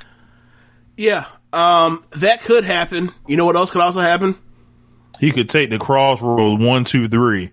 Yeah, he could be, he could be Scorpio Sky, and then they do uh, Cody and Cardona at at, uh, at the pay per view. I think that's more likely to happen. That would be a massive mistake. that would be a massive mistake, and I will, I will destroy them if they do that, right? and like, it's not only the fact that them doing that, right? It's like the the conversation we had way before this was a thing, like happening immediately upon Cardona's entrance to the promotion, like immediately, you know, pushing somebody out the way that you know is a a a core talent you started the promotion with. Um, I would like to, you know, see them do the 20 minutes. And then, of course, you know, you could even lean in on my Cody is Rocky from Rocky 3. Like you can lean in on that. He's been fighting all these setups. What, meanwhile, this guy, Scorpio Sky, has been out here brutalizing motherfuckers out here and, and you've been ducking this man and not wanting it. Put it together. It, it works. It works. Um, we'll see what happens on on a Wednesday. I expect a good match, though. I expect a very good match. So uh, after that, we had the AEW Super Wednesday 2020 debate. So um, Justin Roberts introduced Eric Bischoff. That's right, Easy E, back on Turner Network Television. It just felt so amazing to see TNT on the lower right hand corner and then seeing Eric Bischoff. That's something we haven't seen in 20 years, James. How did you feel seeing Eric Bischoff here? Um, he does not have the fastball anymore, but he's still very capable. He's still more than capable. Yeah, and I don't know if it's but- because he didn't get a chance to ham it up in the way that he used to on TV, but like he was very, very reserved and like very much like I understand it was Bischoff, but like it could have been any, uh, it could have been pretty much anyone else that was doing this, and you and you wouldn't have um, felt any real difference. Um, which is like you know we we saw him on you know WWE television. We saw him on on Nitro. Like that dude was a dynamic uh, character. Uh, so you know, see that it wasn't there at least you know that night. I don't know if they're bringing him back or whatever else. I would I hope they kind of don't bring him back often. Um, but we'll we'll see what they do in the in the in the you know months and weeks and years to come with uh, doling out Bischoff. Yeah, it was a uh it's a one time only thing with Okay. uh Bischoff, it seems like. Um but that brings us to a point I missed with Cardona we were talking about last week. We I guess we assumed that he's signed with a promotion like long term. Apparently his initial deal is for five dates. Um so it's kind of like a test out period, but that would seem to think it would run to all out and then reevaluate, right? Right. Uh, I hope he's not wrestling Cody. Um Re- look, reevaluate this man as a champion. re reevaluate the Booker like. um, No, So- like honestly, I think what's going to happen. I think what could happen is, um, they could build tours uh, all out. It's all out, right? Because I always All use Out, all yeah. all in always. Um, there was only one. There will only ever be one all in. look, the I'm rest of them are all out. I'm gonna just start calling this shit all in three, so I don't have to like people. People know what it is. Anyway, um, has his match there. Cody beats him, and then like you get the the thumbs up or the thumbs down from like somebody in the back, and then like if they are impressed with the match, you get the thumbs up, and then Cardona turns on him.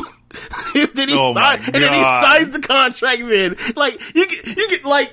Yeah, yeah, we want to sign him. Thumbs up. All right, cross this man, bust his head open, blade job, bleeding buckets. Tune in next week. Tune in on Wednesday. Like you already know what it is with them. Like you know they just waiting to do that shit. You know they are.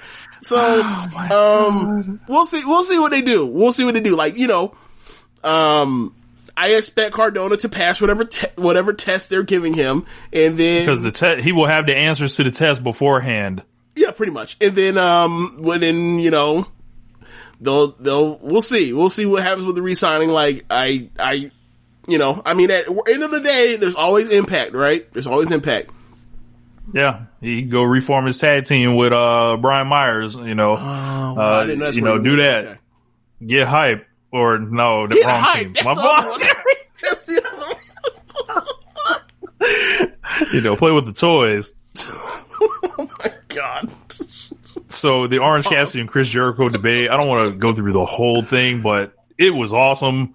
Orange Cassidy did this long, detailed answer about global warming, which was fucking hilarious because it's the first time he like cared about something. Uh, this was like a star making, uh, I would say segment for Cassidy. Like for anyone that didn't get it, with him um, that don't didn't really get why he acted the way he did. It kind of like broke him out of that box, I would say. And Jericho was just awesome. Like like he was literally throwing alley oops for this man um, with with his promos and talking about you know he's an embarrassment to the wrestling business and pretty much just everything you would want the evil person to say to the babyface to rebut. And um, this one is going to be a good match next week. And we already seen these guys have a great match. Yeah, uh, very good segment overall. Something that is for, that is meant specifically for the sports entertainment enthusiast. Uh, it worked out pretty much without a hitch. Um, I thought Jericho was excellent in it. I thought that Orange Cassidy was, was good in it. I thought that Bischoff was, was pretty good in it. Um, yeah, I thought that this was a, this was, you know, for a non-traditional talking segment, this was about as good as, about as good as any of them you ever seen. Um, it, it, had the classic Chris Jericho fingerprints of somebody's like biggest match in someone's life, but it was flipped on Chris Jericho. He's like, well, what about you, Chris? You know, this is the biggest match of your life too, because what if you lose to the guy that puts his hands in his pockets? And it was just like, the light, the light bulb went off. It would have been funnier. What, what happens if you lose to someone that doesn't care? that, that, that would have been fun. Like, you, you can't say that, but yeah. In my mind, that's what he really wants to say, and I would have howled. What What if you lose someone that doesn't give a fuck? Like, so like Orange Cassidy is like the babyface version of Jay Cutler that we never got. oh my god! Because Jay Cutler was always booed. Yes, even his own fans like. Yeah. um. So which way did they go with this? Um, because I don't know where you go with Orange Cassidy if if you let him win, right? Uh, both the champs are still baby faces at the moment, right? Um, do you go Lance Archer or something like that? I think you could go with MJF after uh, after Moxley sends him packing. so I'm thinking they might switch the title. I don't think that at all. I mean, I, I just I uh, for why? Because MJF has been undefeated for essentially the whole time right yeah, now. Yeah, so is Moxley. But if he beats MJF, what does that really do for Moxley? I, I don't know what it does for him. If MJF wins, he's he's had this undefeated record this whole time, and he gets to break through as like a guy, especially if the match is great, which I I have no I have no worries about MJF wrestling. I'm not whatever. concerned about the match. I'm concerned about like why would you make a guy that's not even close to being one of the five most over guys in the company, uh, the champion? Like, are we, are, are we going to, I mean, I'm not saying it's the evil thing because MJF's a better wrestler in, in, evil, but like, are we doing this now where it's like, you have to be I, Kenny Omega or the, or sorry, you have to be Kenny Omega or, um, Cody or Jericho or Moxie to win a title or somebody that's that dope to do it. And like, MJ, like MJF, I like the only the only good reason, in my opinion, to make MJF the champion is for Cody to eventually take the belt off of him in the future. But then again, you can't even do that because they fucked that. They had that stupid fucking stipulation. So I take that back. I forgot. As I, as I said it, I remember. Oh yeah, they can't ever do that. um, yeah. So I I don't I I just don't see uh, MJF at that level. I just don't. Um, maybe in a year, maybe in six months, but right now. Uh-uh. But think about everything with MJF. We've said that about him every step of the way. Everything's been too fast for him. This would just be what's already seeming like been happening. Like what him and uh, like him and Cody doing the split way too early. Um, him, okay. be, him beating Cody immediately after that. Yeah. Uh, him and Wardlow teasing dissension, what seems like very early. Um, I think like to flip that, like, I, cause I don't know what it's going to be. Cause like, it's almost like you're damn if you do, damn if, you, if you're Well, done. I, well like, I'm really saying like this: like if he's going to be your champion, I'm not picking anybody the champion that should never main event or should almost never main event unless he's in there with the right guy. Like if you needs to be in there with the right guy, then that means he's not a main eventer. Put the guy that's the right guy and make him the champion. Like he's not there yet. I Like he's disagree. that- he's like the dude that he's, comes out. Well, hold on. He's the dude that comes out there and says, "We're in the middle of a rings war, so you pull out the big guns and then fucking loses." Like he's that guy. Like he's not. He's not Moxley or Jericho or Kenny or um or um Cody. He's just not on that level yet. I think he's. I, I'm not saying that he won't ever get there, but he's not there yet. I think that he's not only there, but he can compete, especially amongst them. Like it's once he's around that, like he's going to rise to whatever level. He's clearly held back some of the ability No, that no, no, he's no, no, no, no, no. not I- I- showed. You're misunderstanding Of late- Rich. Rich, you're misunderstanding me. I'm not saying as far as a skill or talent level. I'm talking about as far as viewers buying in and tuning in to watch AEW and staying around for segments at the end of shows or in the segments that he's in. He's not on the level as far as the, uh, captivating the audience. That's what I mean. I don't mean as far as his skill level. I have no problems or about his skill level. I'm talking about dude's not over to that level yet. I don't think you, I don't think, A, we don't know that because of the pandemic. And B, But I mean, look, he's clearly been a plan from day one. I'm not. He's saying, been protected insanely from day one. He's gone over Cody on pay per view. Yeah. This guy can handle the heat. He can he can handle the promos. I think he's gonna. I think he's not. I think he's gonna win. Like, and I think it's gonna be like, wow, like like this is gonna be them attempting to break somebody that didn't go through New Japan, that didn't go through WWE. This is our fucking guy. Like, I think that's what's what's at stake here. And if you just feed him to Moxley, it's like you kind of lose that. I'm not saying he can't do it later, but like you're not going to get the big impact now. And he's what? He's 24 years old or 25 years old. It's like, I think what better time, especially right now. I was And you can, if it doesn't work, you can take the, you can take the belt off him when the fans come back. I, I think we, I think there are two different things here. Uh, I think that like me and you have totally different, uh, expectations of when the fans will be coming back. Cause I don't think the fans will be coming back for a fucking year. So, I so you tell me that, I'm like, he's gonna be the champion for a fucking year? I do not want to watch that. I just don't. Uh, um, yeah, I, I, I just do not see, uh, like, I just don't see the the point of um of like guys winning the title, they defend it one time and then they drop the belt uh at the next show. Like I don't want to see a champion for six months from, from station to station, and that would be like this precedent they're setting if they do this with MJF. Uh, MJF has been built so well that like he can afford to fucking lose. Um, it's not the end of the world if your heel, your heel loses a match. Um, I and also it's like Well, that's been his whole thing. I've never been beaten, so he wouldn't have that anymore. well he's already lost before, so like Would you be able to just give him something else? sorry? Like he's never been he's never been pinned or submitted in singles. That's what Yeah, he's yeah, yeah. kind of you know getting at here. Is there something else you could give him? I don't know. Have him beat Hangman. Um, I, I'm.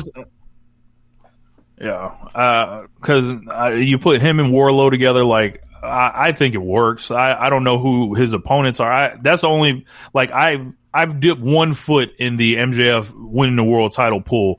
The for me to dig my second foot in would be to be like, all right, who are the baby faces we could have him fight? Like that's what the part I'm trying to and figure to out. actually have a and actually have a good program, the only answer would have been Cody, and they fucked that. Like he like unless you're going to go immediately to a rematch, or you do Jericho versus uh, MJF, you can do that. Turn turn MJ or sorry, turn Jericho babyface or whatever after this. Um, but it's like you got to do some machinations if you make MJ. I didn't even think about this that far either. But like, if you turn him baby f- or turn make him the champion, who are the baby faces that are ready for him to fight in, in future pay per view programs? And like, the real answer is like do a rematch with Moxley. And it's like, why would you do that considering like Jericho hasn't had his rematch? If there is such thing as, re- as, a, as a rematch, like so, um, I don't know, like there aren't good, like they're gonna have to break up some of this Hangman, Kenny, uh, stuff, uh, for the babyface side eventually if they're going to get to that. And you kind of have to go through a paper, through like two pay per view cycles to even get those guys away from each other. Um, so yeah, I, I really do not see who will be next if, uh, MJF becomes a champion. And then it's like, and then if you pick somebody, it's like, alright, so like, are we sure that's actually going to be the main event and not like, you know, the third most interesting match on the card? The fake main event, yeah. Right. It's like, that's the thing that I'm worried about MJF is like, you make MJF, like, we still got to worry about that with Moxley. Like, I don't know if that's going to be, it's going to entertain more people than whatever the fuck they do out of, uh, FTR and the Young Bucks and Hangman and, and, um, and Kenny, I don't think that's going to draw more interest than whatever else. And like, I don't know what they do with uh, Jericho, but like, that has a chance to be more interesting or be more draw more interest than the MJF and, and Moxley thing too. So it's like, I, that's why I don't want to make him the champion. I don't think it's a good idea. Um, and it has nothing to do with like the work or the or the the talking to him because he has all that. It's just like he needs time to get himself over to the people that have been watching him and actually be considered looked at as a star. And like, I feel like they've done that with Hangman. People actually buy, I feel like people actually buy into Hangman as being like a future AEW champion. I'm not sure people feel that way about, um, people like MJF or Orange Cassidy. It's a lot easier for MJF because MJF's in a more suitable role towards actually looking like a champion. Like, who knows if they'll ever be able to bridge that gap with Orange Cassidy, but like these people that are in play. Um, so we'll see. We'll see. Uh, I just, I, I would be surprised if they did it. Um, and, and I, but what I will say Good- is it good- will go, good will go- discussion. yeah, it will definitely go a whole lot better than this evil thing. I, it definitely will do that though. It definitely will. Yes. yes, it would. That's like I was trying to stay so far away from like, yeah, this is this is not evil beating fucking Okada and fucking Naito in back to back. Hell no. I didn't even think about that part about like he beat Okada and Naito in back to back nights, become double champion, and no one gives a fuck. Like a week later. oh man. Oh man. All right. Um. So after that, we had um we had uh Sh- Schiavone with Britt Baker, and he asked who uh, Britt Baker had chose as Swole's opponent tonight, and she chose Reba. Reba was a wrestler in Impact for years and years and years. Hasn't wrestled in a few years, but she got in there and did the I don't actually wrestle, but every move I'm gonna be shocked that I hit. She actually did a moonsault during the match. Yeah. So they tell me there is some ability there. Yeah. But um Big Swole basically puts her down uh for the quick win. Yeah, it was like a two minute match. Yep. Um so we will get to that after. um so Jericho and Orange Cassidy they announced uh, for next week $7 obligation match. Cody and Scorpio Sky uh, the FTR Tag Team Appreciation Night with Kenny Omega and Hangman Page defending against uh, Lucha uh, and Jungle Boy. They're going to have the Rock and Roll Express and uh, the Brainbusters there. Going to have Evil and uh, Evil Uno and Stu Grayson against the Young Bucks. That's going to be awesome. Um, everything I've heard that they wrestled the Young Bucks for years, so expect that to be nuts. And then at the end, we got an awesome world title match with Jon Moxley and Darby Allin. Uh, and this was like, I, this was really good. Um, this was, you know, you knew Darby wasn't going to win, but I think you, you maybe bought it for a second when he hit the coffin drop after the belt shot. It was like, is what's happening about to happen? But then no, Moxley, he kicks out of everyone's shit, um, lately and he uh, basically, I think he gave Darby Allin the uh, the the uh, sleeper move and, and put him out. And I think Darby got over in this match to another level. Um, they were clearly going for we're going to try to make this guy in defeat. They had him kicking out of the Gotch style pile driver. They had him kicking out of the um, uh, of the paradigm shift. Uh, he gave him I think a paradigm shift to finish him at the end, and then Moxley kind of held him after the match to like kind of show he was proud of him, and this was just a this was an all out war pretty much. Yeah, I thought it was a great match. I I wonder how well it matches up if you were to watch uh, their first match and this match back to back and what it plays off of. It felt like it played off of the first match. Um, but yeah, um, they have good matches. They have really good matches together. Um, I'd have to rewatch this match again. Uh, but like I, I thought highly of it at the time. Like I don't really have a star rating for it or whatever else, but I thought highly of the time. Like it's somewhere in that. It's over three. It's, it's definitely a match that I would recommend. Um, but like how good I'm not exactly Right. sure until I rewatch it. Yeah, um, so basically, like uh, MJF tried to get Darby Allin the championship, that didn't end up working, and um, Mox basically addressed, um, you know, he was pissed that uh, Hey. Mox retained, and we we could see it down the road Hey. where it's going. Uh, MJF Yeah. versus Darby Allin for the AEW title's not main eventing. that's not that's not main eventing a pay per view. not in 2020. Maybe in 2022, but not 2020. Not this year. Yeah, definitely not. Hell no. Not this year, but um, yeah, overall, uh, super super show. I would say um, this one. Um, so like uh, they had a bit of. well, they had people on Twitter pissed this week. Um, so Brandi, this, most of you guys already know about the uh, the AEW heels uh, thing that like had existed. It's kind of like a female only uh, fan club uh, that they were doing. They ran a couple, uh, you know, Zoom sessions previously. They've since like rolled the thing out to like you know take it to the next level, like with like wrestlers on there. They're doing like seminars and a bunch of like other different stuff for women's wrestling fans. Um, this, and they are charging $49 a year for this. So people on Twitter were not pleased with this at all. This was a bad faith, think piece, tweet, uh, thread like Nirvana. This was like mania for everybody. Brandi Rhodes got, essentially ran off Twitter uh, because she started responding in not the greatest way to a lot of this stuff.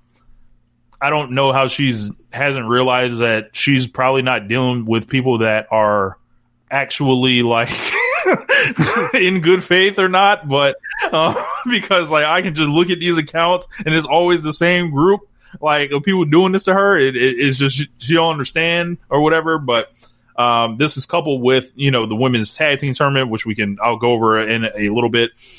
Um, but this caused a lot of unrest. And then people started equating the women's division, uh, in AW of late. And since its except, exception, inception, um, with the goal of what the, um, AEW Heels fan club thing is. And I thought they were cross contaminating the argument, um, per se, because Right. if you're talking about, um, AW heels and why it's $49, that has nothing to do with the quality of women's wrestling or like how women's wrestlers are featured on the show. Like women don't exclusively watch women's wrestling. Right. Like this is not like like women are fans of men. How many Right. women do you know that are huge fans of the Shield? How many how many women do you know Tanya? are invested in New Japan Pro Wrestling? Like lots Right. of them. Like they Right. appeal to women. There's a reason the wrestlers that win over there and get pushed look the way they do. Like So I don't know why it, it became this foreign concept to everyone of why I don't know. I don't know if this was a case of Brandi saying something that you aren't allowed to say, Well, she worded um, it- or you're not supposed it- to say. well, she worded it poorly. That's the thing. Um, Yeah. and for a chief brand officer, it was a bad look to say that like lots of women don't care about the women. Is like, well, or, or aren't into, I forgot what exact wording was, but it was like, it's one of those things where it's like, you're right, but ain't nobody trying to hear that, Brandi. Um, and that is something that a brand officer, a chief brand officer should probably try to avoid that pothole. Um, so based from there, she, she got off Twitter and then she got off Twitter and she did one of the worst things you could possibly do when you, once you get off Twitter. She got off Twitter and then decided to address whatever was around her by writing this long ass thing on Instagram. That's not what Instagram is for, Brandi. Nobody's trying to hear, it's for pictures. If you want to write something, I don't know, send it over letterhead on the AEW.com. But that's not the look. Like you left the forum that that that was meant for to go to this other forum and like ain't nobody trying to read that. People trying to look at pictures. That's what Instagram is for.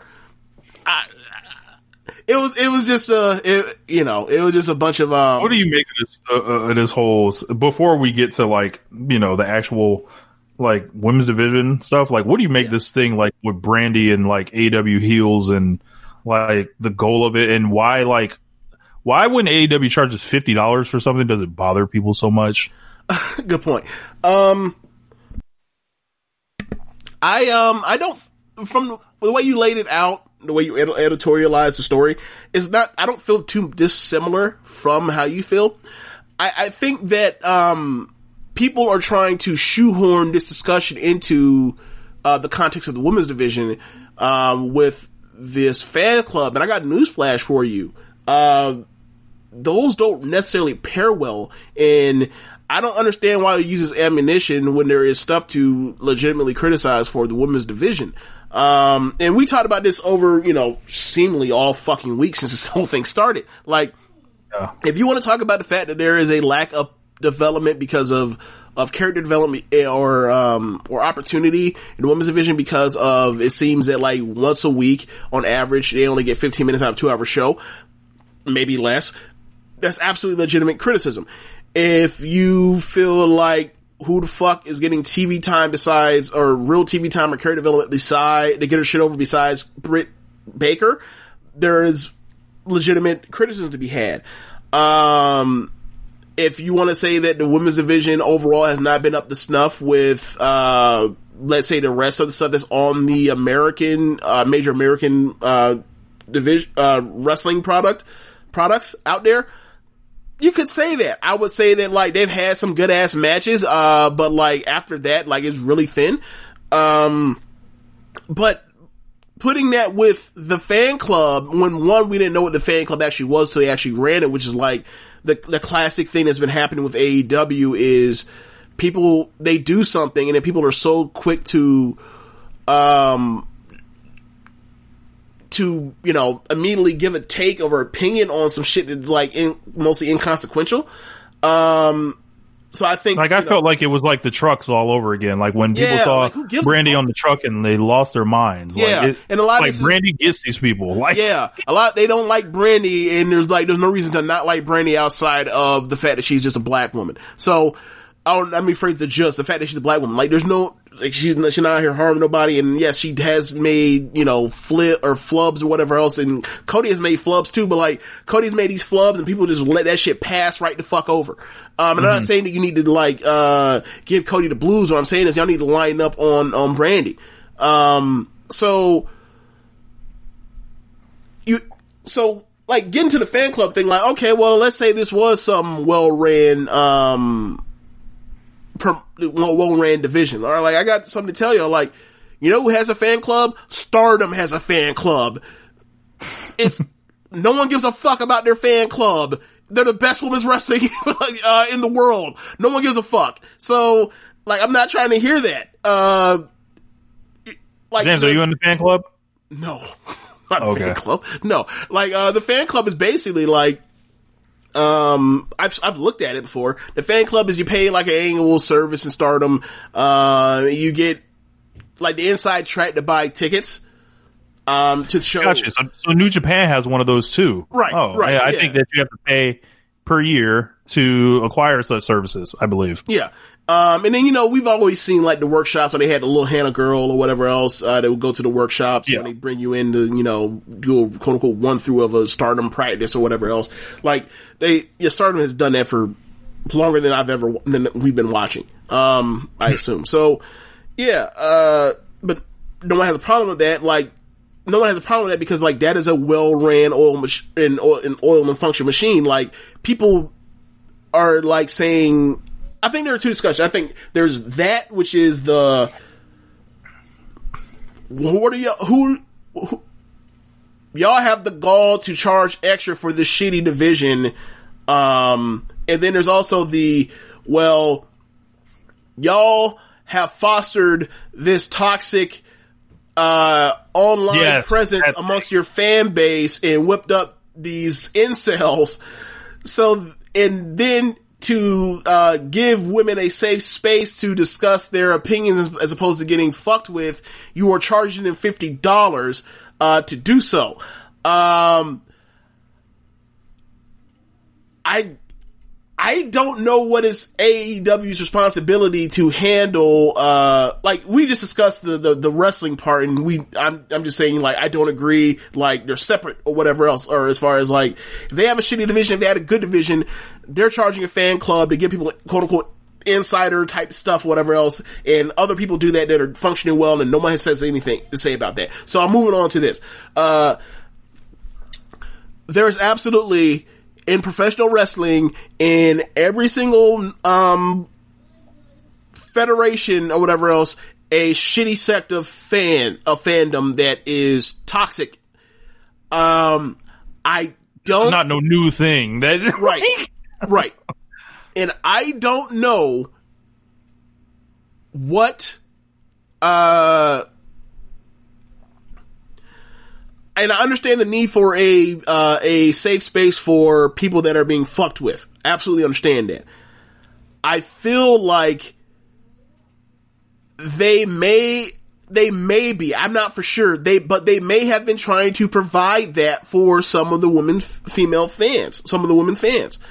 Um but I do not feel like it is terrible that they decided to charge for insider uh features in in services like they are giving like it'd be one thing if like they weren't doing Q and A's with people face to face on Zoom calls and you know putting in their half for it and they were just scamming people. They're actually giving them something besides just you know uh, a form for them to chat in and, And say sticker. and, and make make fifty dollars over off of a chat. Like I feel like they're doing more than just saying like this. Uh, you know, this is some scam thing. So I feel like they're putting in their they're putting in their half for the people that, uh, for of a payoff for the fifty bucks for people, and also th- it's so exclusive that it's only like it's less than two hundred people that are in the thing. So it's like they clearly have more than two hundred female fans that are hardcore fans in AEW. So this isn't just this isn't just uh we're offering you a safe space. Otherwise, they would have made it bigger or they would have made it free. So I think it's just a regular ass fan club. Um, and they decided they want to do a fan club specifically for women and they put in the money for it.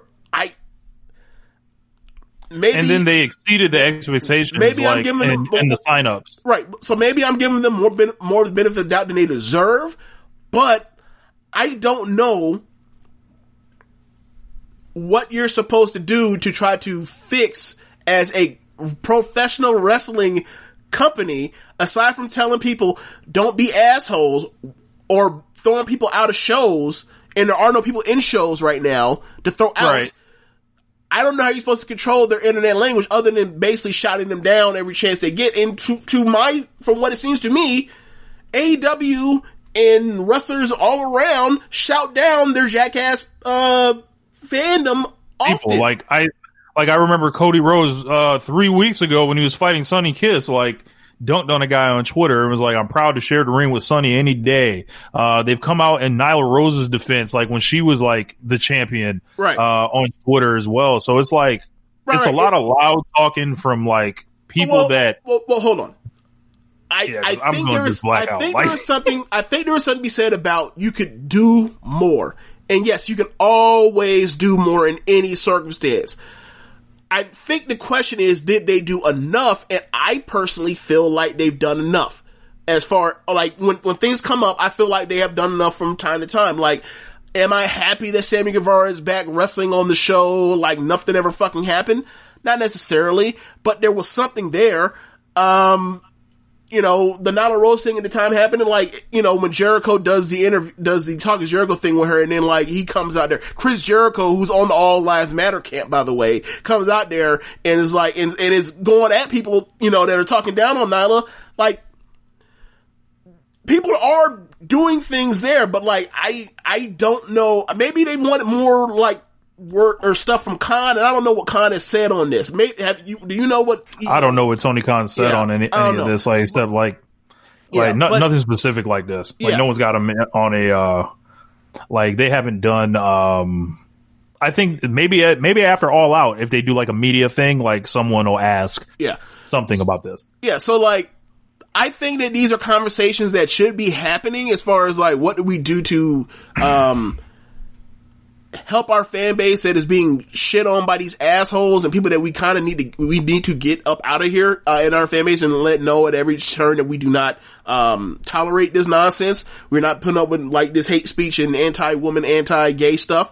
Uh, but those conversations will not be done in front of us, nor sh- nor should they.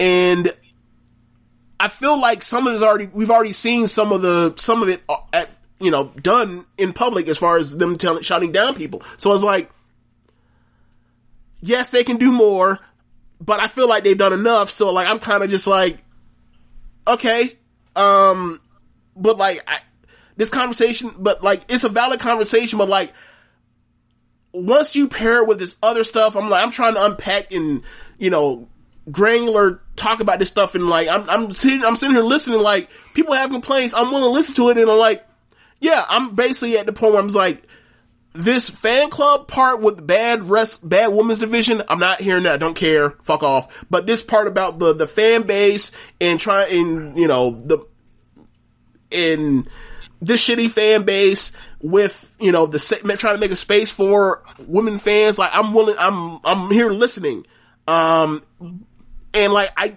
the stuff i've listened to and read like i can't move beyond the past for the part of so far of i feel like they could always do more but like they haven't but they've done an adequate job with it so far so like i don't know what you want them to do more uh from a from a or let me phrase that. I don't know what you're supposed to ask them to do beyond what they've done compared to other industries. Not just wrestling, other industries. Like, I just don't know. If you want to do more, sure. And I don't mean sure in some like condescending way. I mean sure is like, yeah, sure. I'll change my tone. Sure. Um, but like, I don't feel like they are on they're the they're the quote unquote bad guys uh or the ev or the worst guys that's better that's the way to say it. I don't think they're the worst guys on this so um I don't want to do the what about ism thing but it's like there's a lot of work we need to do as a society around all of this stuff and like it is beyond just uh AEW or wrestling in general Yeah, Well, a lot of this stuff comes off for me as like disingenuous at best. Um, we like you know with the women's division, like we talked about it yesterday. Like, like I think they got like they weren't prepared for this, and who really would be uh, a double doomsday scenario of like soup injuries to your top people.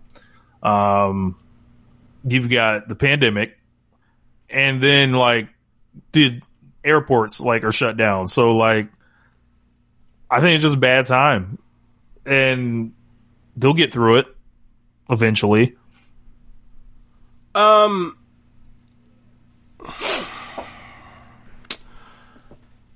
I I can I am trying to separate what can be done versus what or what they did, what can be done, and what uh, where mistakes were made. And I think I came down to the conclusion that ultimately the mistake they made was that they did not sign enough talent. Um, they've had opportunity to sign. I think I made up a list off the top of my head. It was like Deonna Purrazzo. Like they've had opportunity at times. I got it right here. Okay. Um, yeah, you, you give me the list. I don't remember at the time. That was doing off the top of So my you, head. so you said Deonna Purrazzo, Nicole Savoy, who was recommended apparently, Right. Uh, Tennille Dashwood, Mercedes Martinez, who of course came in for the All Out and Right. AW Dark. Just like Nicole Savoy. Rachel El- Rachel Ellering, who's going to be on AW Dark this week. Right. um, Thunder Rosa, Priscilla Kelly, who was on the boat and Right. uh, had another match. Allysin Kay, Tessa Blanchard, Madison Rayne, and Santana Garrett. Okay, so these are based off of, sorry, uh, based off of people that are in the country and um, aren't restricted. Lufisto by- was not on your list, James. No, she was not, and she will not be on my list. Uh, she she wanted my she wanted to be on my list five years ago. She wouldn't be on my list now, and now that she's even older, uh, or not older, but now that she's older than then she's pa- she's further past her prime. Um, so yeah, um, you look at those people, those people that are all based off of the average level of talent in the division and the average match you get. These are people that are that would improve that average. Um, and a lot of them actually you could you know do stuff with character and and mic time or whatever else even though it's AEW that's not you know short and sweet I get it um So we ain't fucking let Kenny Omega talk on TV. So right like, I mean, well, well that's because he doesn't want to talk that's a little different uh but ultimately what I'm getting at is you look at when they started uh this division and the backbone of the division was foreigners Um, like, and this is something we don't realize until like it's here now, right? It's it's upon you. Um, but in the men's singles division and in the tag division, they had they have managed to have enough talent to to withstand the travel ban, right? Like it's been pretty much. I look, Pac is one of my three or four favorite wrestlers in AEW, um, but he hasn't been here, and it's been a lot of no Pac, no problem. They still they still thrive. Um, you know, it sucks not having you know someone like CIMA to come in and you know do his thing, or and also the Strong Hearts in general. Um, but they've been able to withstand all of that. Um, and in the tag division, I mean, they got shit. Like we were talking about this one one time about like the Dark Order have like how many tag teams in it? Like six. Dark Order has four. They have four tag teams in the Dark Order. Yeah, yeah. Like they'll be fine as far as the tag team division, right? Um, and then you know, you know, they're also like, who knows when they do this uh Cardona and, and the Cody run? That might that's another damn tag team for your ass. So ultimately, like once the travel ban happens, you look at the list of people that were actually like prominent players in their division, and like that got cut in more than half. Like, uh, if you scroll up, It's like in thirds. Like yeah, it's like in the fourth. third. Like right now, they're they're so lucky that that Shida like moved here. Otherwise, they'd be fucked, right? Um, so Yeah. that would leave you with at the time, Shida, Nyla, Swole, Britt Baker, Statlander. Am I missing somebody? Penelope Ford. Penelope Ford. Yep, Penelope Ford. Right. So Britt and Stat both go down at the same time, seemingly. Right. Like Britt will be back soon, but Stat will, will be going for months, more months from, from now. So now that moves you down to four prominent people you can actually do something with on TV. I don't give a damn. Now, Like the you last gotta protect time- matches for pay per view. Right. And think about it. The last time we saw a division with only like four players on it worth a damn that actually succeeded was like 2018 SmackDown Women's Division with like Sasha, I'm sorry, sorry with Becky and Charlotte. Like it's the last time that's happened. When it was, it was, it was, it was Becky, Charlotte, Asuka, and Naomi. That's the last time that really worked. And that really only worked because Becky became the biggest star in the industry at the time. So I don't, look, I'm not predicting those sorts of things to happen, right? Like, Yeah, yeah. like, Because who could have predicted that? Like, right, right, right. Like it takes like one of the all time anomalies to happen in order to make that thing buoy over and survive. And like, you know, there was actually like there was Becky there, and there was a, the ace of the entire women's of that entire division there for flat for the last three years at that point in time there, and they were whooping the ace's ass over and over every single month. Like that's the reason why that shit worked there is no established ace in that out of those four that are left right now. We only we have a champion, we have a challenger, or, or a challenger that's a former champion, and we have Swole who um is seemingly earmarked for when Britt comes back in a month or whatever else, and then Penelope. Penelope's the only person that you can be like. Yeah, like she had that good ass match with Shida. Maybe they should follow up on that and make you care more. But it's like, there's also the situation where like we don't know what they're doing with Kip, and we don't, and like Jimmy Havoc may not be with the company anymore. Right, and also like putting Penelope on screen right now is You like who wanna we taking. her. You don't want to. Well, I wouldn't even say that because overexposure is not the problem in the women's division. No, well, well, I mean, like, if, look, I don't think we're not sure that she can carry the she can carry like the quote quote unquote personality, that's what you mean. talking Okay, yeah, yeah. role in the way that like Britt has. Now that Britt's off TV and like we want to keep her on TV. Like I don't know if you can do that with with her. Her that's what I mean. I don't mean if it was like have her on, on TV every single week. And like nah, like they sometimes they even have fucking uh, women's matches on on Dynamite. Yeah. So like, and, and back to that. Um, so like, I don't know, like, if we've clearly got our two matches that are there, right? Like Shida versus uh, Nyla, which Nyla, we assume rematch. would be the rematch. Right, right. We would assume at All Out, Britt Baker is back against Swole. Swole. Yep.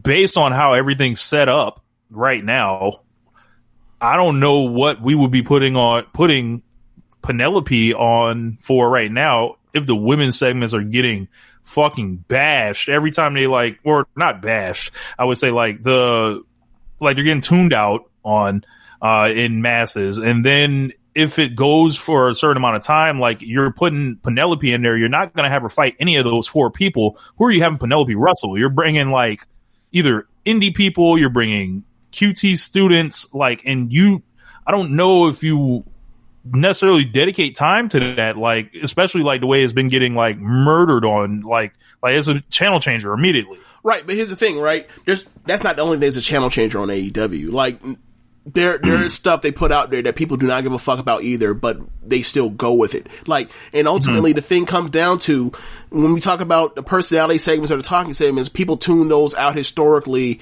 uh on both Wednesday shows. Uh because they rather see action. But you have to do that to build somebody. Like there was a decision made at some point where they were like, we're going, Britt just blew her knee out, or fuck it, Britt was a baby face, no one was buying it, we're turning her heel, we're giving her the mic, and she's going to sink or swim based on how well she does it, and she swam like a damn fish. And then eventually she got hurt, and we're like, well fuck it, she's being so great on the mic, we will keep, continue doing these rehab touch-up sessions, and they've been, they've been fun, and they worked, and they've made her, eh, we all think, into a bigger star than she was before she got hurt. Um, or before she even turned uh, heel. So a decision was made on somebody before, before there was actually proof. There's going to have to be more than just Britt Baker that you that you actually rely on or, or give that kind of trust to to make this shit work.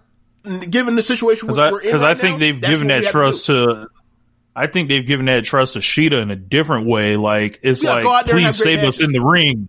Like, Yeah. please save us. Yeah, Like, you are a credibility in the ring. Yeah, definitely.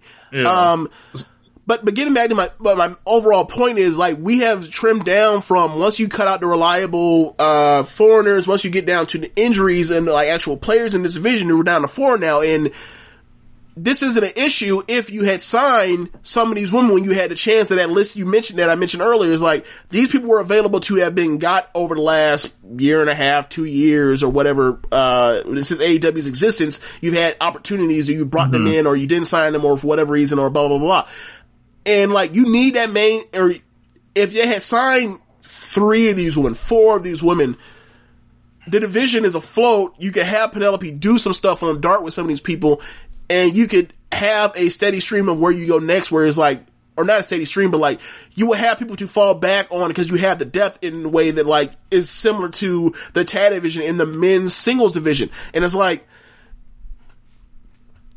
uh, I don't know what is holding you up for signing some of these women if you're going to actually have a division. And it's like if you want to have an actual division that is stable and um, forget the part about um, forget the part about like just having good you know good ass matches or being as you know over as the guys. Like if you want to have a division, you have to have people in that matter, and you have to sign a talent that can actually do it.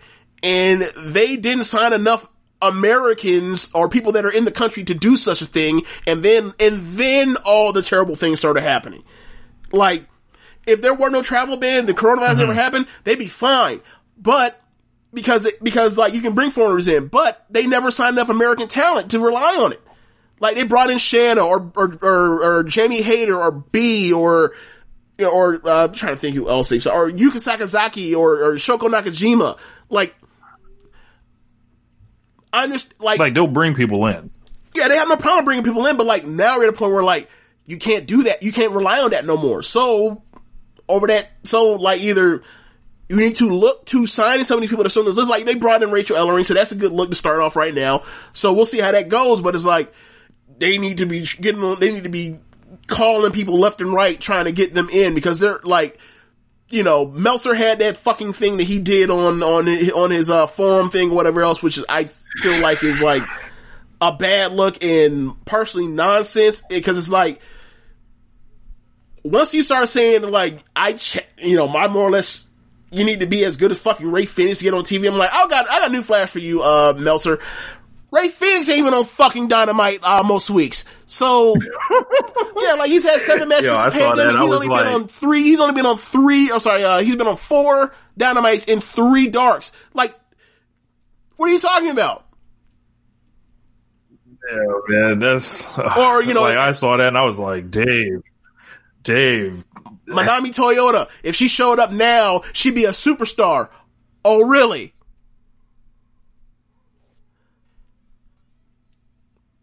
I have no proof of that. Right. Like, I'm not saying that she's not, she wouldn't, you know, given the modifications or whatever else. Manami Toyota came around, she'd be fucking incredible. She was fucking incredible even, even by 19, if you pull her out of 1995 and bring her now, she'd still be fucking incredible. My point, but my point is, that don't, I don't, that doesn't mean she would necessarily draw in these ways, but like, you're perfectly fine with like, all these fucking stinking ass dudes coming out here that don't draw either just because they're talented. Like, what do we want? Like, Becky Lynch Right, is like, not I as could, I, could, I could stand to have one less bet, best friends match. Right. You know, I could, I could stand to go a week without, you know, the Dark Order or Right. something like that. Like, Right. And it's also the part where it's like, okay, so you're, you're missing the total point. Like, Becky Lynch is not as talented in the ring, bell to bell, as Hikaru Shida. She, and she damn sure is not as talented as Manami Toyota in the ring. By your logic, she wouldn't, there would be no reason for her to get over, but she did. And, and one of his Meltzer things is always like, if you get over, you get over. And the only way to get over is you get the fucking ball once or twice. Or to get the ball enough to actually, you actually have a definitive answer on this. We don't know who's gonna get over, we just have ideas of who's gonna get over. And, you know, if you had said two years ago that Riho would have gotten over in American television, no, nobody would have believed you. But she did. Cause she got the opportunity. And some of these women are going to have to give, be given opportunity, or you're going to have to bring in some of these women and give them opportunity to get over to a certain level, to have credibility with their fan base, to then interact with the people that you've already established over this time that are still, you know, in the country and healthy. That's what it's going to take. Otherwise, the division is going to be stuck on what it is until we eventually get, you know, travel, people be able to travel in and stat back. And that's going to take a long ass time. She tore her knee back Yeah. in when? Uh, April? the week before All Out.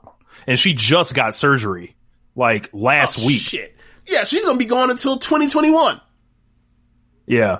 Um, so they have been making small moves, like you said. Rachel Ellering's there. They've been bringing in different women off the indies and trying them out on Dark. Uh, KiLynn King is a favorite of mine, a favorite of Jeremy's as well.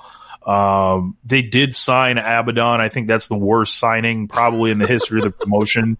Um, please keep her like where I don't have to watch her. You think she's Uh, worse than we Lisa had, we, yes, Wow. unquestionably. Yikes. Um, so like if I show you like her, um, like when she Don't. does a Lou Thesz press and the punches, like Don't. it's embarrassing. No, no. Um, you say if you can show me, do not, do not. Yeah. I will. I, I, Uh, I will so Floyd- session. I will end the show. Floyd had a question. He said, if America had a weekly show with women's wrestling, the quality of stardom, would it draw? Um, it was just something he was discussing with his friends. if it was as good as Stardom, Yeah. Um, ultimately, what it comes down to with with Stardom is they would need a star, right? Right. Like they would need a Jericho level star. So let's say like if they brought in a Becky Lynch to the show or a, you know, let's say we have four people that's over as a horsewoman and then you ran the show. Yes, it would draw. Um, but the thing is, this is one. This is the thing. Like, it, it, it has a lot of par- like American women's wrestling has a lot of parallels to black head coaches in in the NFL. it's there's a there's a segregation and there's a segregation. The segregation causes all of these social networks to uh, keep sticking to uh, basically cronyism in incest uh, in in the uh, uh, cronyism in uh, oh what's the word? Oh my god, I'm blanking on the word. Oh my god, nepotism, nepotism, Nepotism. So, okay, yeah. yeah, We've So- seen that in AEW. yeah. Um, so you get a, like a woman like Britt Baker, right? Uh, Britt Baker was in Stardom in, or did a did a tour in Stardom in 2018, the same t- time as uh, and her biggest match at the time in Stardom was uh she had a a four person tournament match with Tam Nakano, right? Tam debuted in wrestling in 2017 or 16, either late 2016 or early 2017.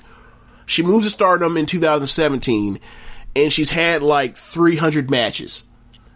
And then you compare that with someone like, uh, let's say, I don't know, Britt or Penelope, uh, Penelope. And like Penelope, I look like she's been wrestling for five years. She's had like 250 matches if I had asked you off top of your head, do you think one has had a shit ton of matches? Do you think one has had, uh, or do you think it'd be close? You'd be like, you look at him, you're like, fuck no, Tam's had way more matches than her.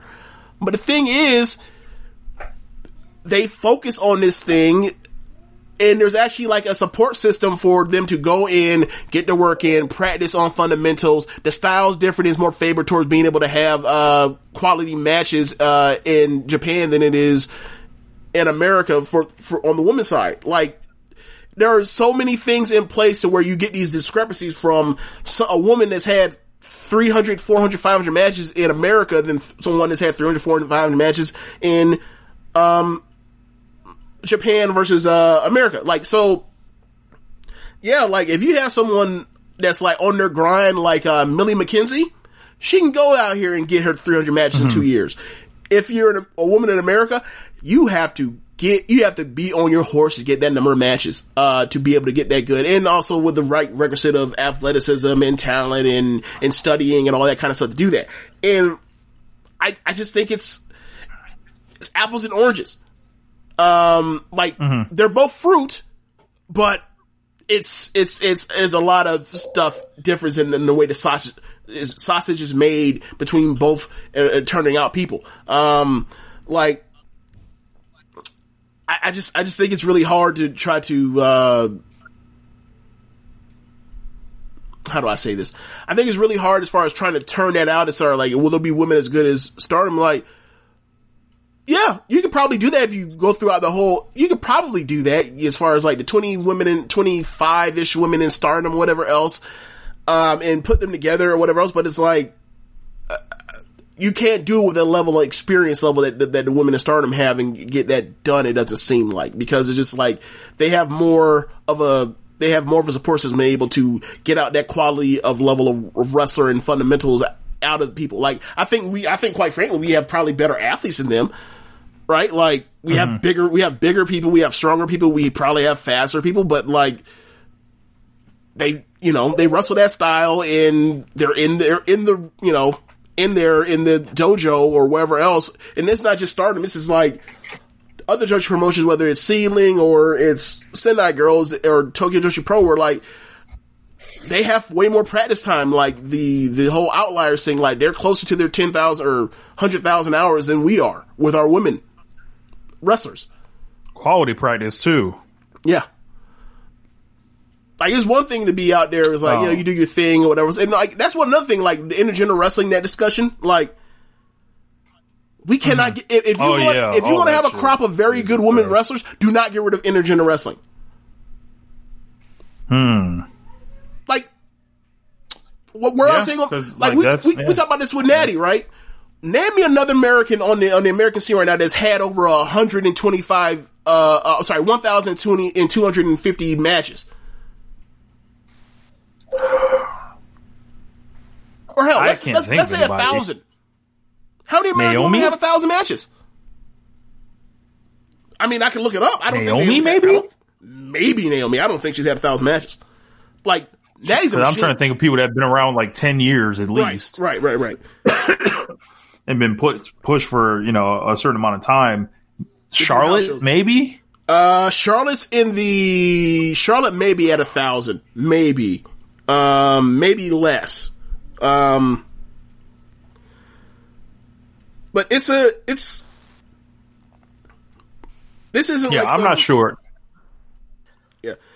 Like I'm, I'm not sure if it if it would draw or not. Like I, because it's not going to come down to just the wrestling. Like it's going to come down to people getting over their sexism to watch it. Right. Um, and that's the main thing. like, like, when, when, that's the main thing. Like when, when Meltzer's talking about that, what he is talking about as far as the, you know, these girls get shat on is like, yeah, they get shat on because like the fan base is sexist. I don't know how, I don't understand why you're placating to like the sexist, like viewpoint on this shit. It's like, if that's the case, then like get rip up the division and, and tell them to kick, tell them not even to have the shit. Then Meltzer, he wanted to say that because he understands. Yeah. Like he's saying he like he's dog whistling without realizing he's dog whistling.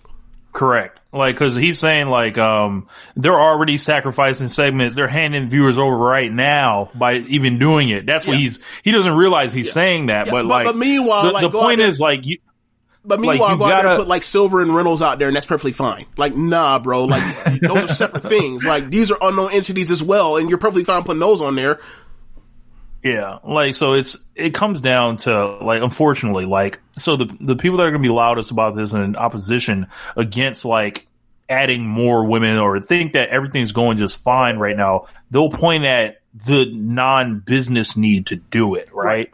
The th- but what I think would need to happen and why AW needs to look at like like I understand the fact they're in a competition and they've got to you know they got to put what they got to put on and it's a business and it's not a charity right Right. but you made a lot of big promises in the beginning And, the- and you the thing is, made yeah, go ahead. Sorry, go ahead. You're on the roll. Sorry.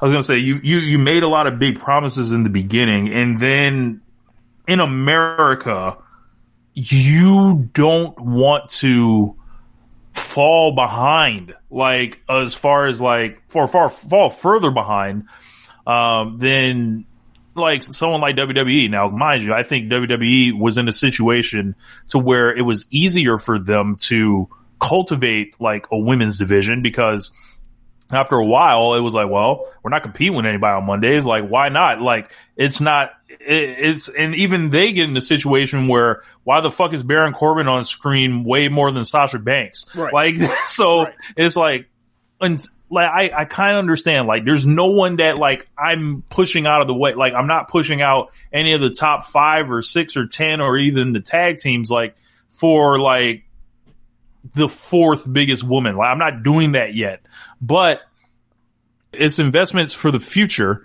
to try to get as many to make someone pop. And when things like AW Heels come up, like even though it's like misguided, that's why it comes up. Like Right. if you had a division that was, mind you, I don't know, right? because there will still be plenty of people that hate the promotion that exists, uh, hate the promotion, uh, promotion for existing and are just gonna dunk on you, whatever.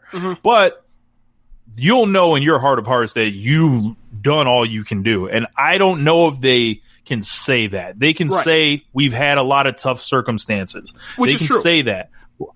Uh, but I think, like you said, there's always more. And I like the Rachel Ellering thing. We know, like, if, like, she's easily a, like, you invest in her, you bring fucking Hiroyo Matsumoto in, do a fucking rematch whenever you can. Right. Like, immediately. or you have her fight Nyla Rose, like, and that's gonna be awesome. Like, so I, and then I like the idea of the women's tag team tournament um, on YouTube. Um, they brought in Tainara Conti and teamed her up with Anna Jay. They ended up getting the win over um, who the hell was it? Um, they beat Nyla Rose and Ariane Andrew. So Oh yeah, they pinned uh, They- Cameron. They pinned Ariane, and then Ariane got destroyed by Nyla after the match. So, uh, so she came in to take a pin. It didn't work out that bad. Like, and then Tainara's around, so maybe you sign her because she's someone that we all clearly looked at. She has the look. She has like a physical background, like Yeah. with the jujitsu and all that stuff. Yeah, and, And even, her- even when she was in um, NXT and she was doing like the the prelim stuff, whatever else, like she showed that she could do a, a, a couple things here and there. So it's like you know you match that look with the you know with like the background, and you figure like we give her more run. There's somebody we can stash. Like I, she's a she's a further along project than like Sadie Gibbs is.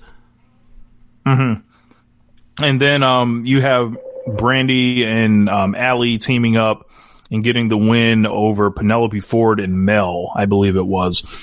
Um, Mel and Penelope, I would actually put them together. Like if Jimmy Havoc's not going to be around, you have her as as the enforcer there. um, Brandi seemingly turned, so I think she's a heel now. So it's yeah, it's So the Brandi and Allie thing isn't where it's at, but her and Allie are both heels now. Allie's kind of like a baby face. It seems like. They said did a double turn. Feels like it. So they're gonna have another show tomorrow, uh, and the show wasn't half bad. Medusa showed up. Wait, so on, hold, on, hold on, sorry before you get before you move on. In my mind, you correct me if I'm wrong. They started AEW. Brandi was a baby face. Then the Nightmare Collective started. She was a heel. Okay, hold on. Before we do that, Double or Nothing last year, she was a what? What did she do at Double or Nothing? Yeah, that remind me. She made the announcement and added an Awesome Kong to the match, and then managed Cody. She was so a baby, maybe she was, a, a baby face. well. Hold on, hold on, hold on. She was a baby face until she screwed Allie on the pre-show of one of those pay-per-views or, or or Fight for the uh, Fallen. Fight for the Fallen. Okay, yeah. So she was babyface in, then she turned heel, then she started the Nightmare Collective, but she she she to go further heel. Then she broke. Then that uh, Nightmare Collective shit got broke up, and then she came out for Cody. She's a babyface there, and now she's back to a heel. So she's had three turns in a year. Get this under control, man. And honestly, like, if she don't, who, who are the babyface heels? And okay, so you got Ant, uh, Angelico and Jack Evans. What other turns have we had besides from Brandi? Britt Baker. Ah, that's right. So two. Has she had? I don't know more- if any. I don't know if any men have uh, turned. right because it's like MJF screwed Cody, but he was Like always singles. a heel. Right. Um, so I'm I'm trying to figure out if Brandi has had more turns than the rest of the fucking roster uh, or the same time span.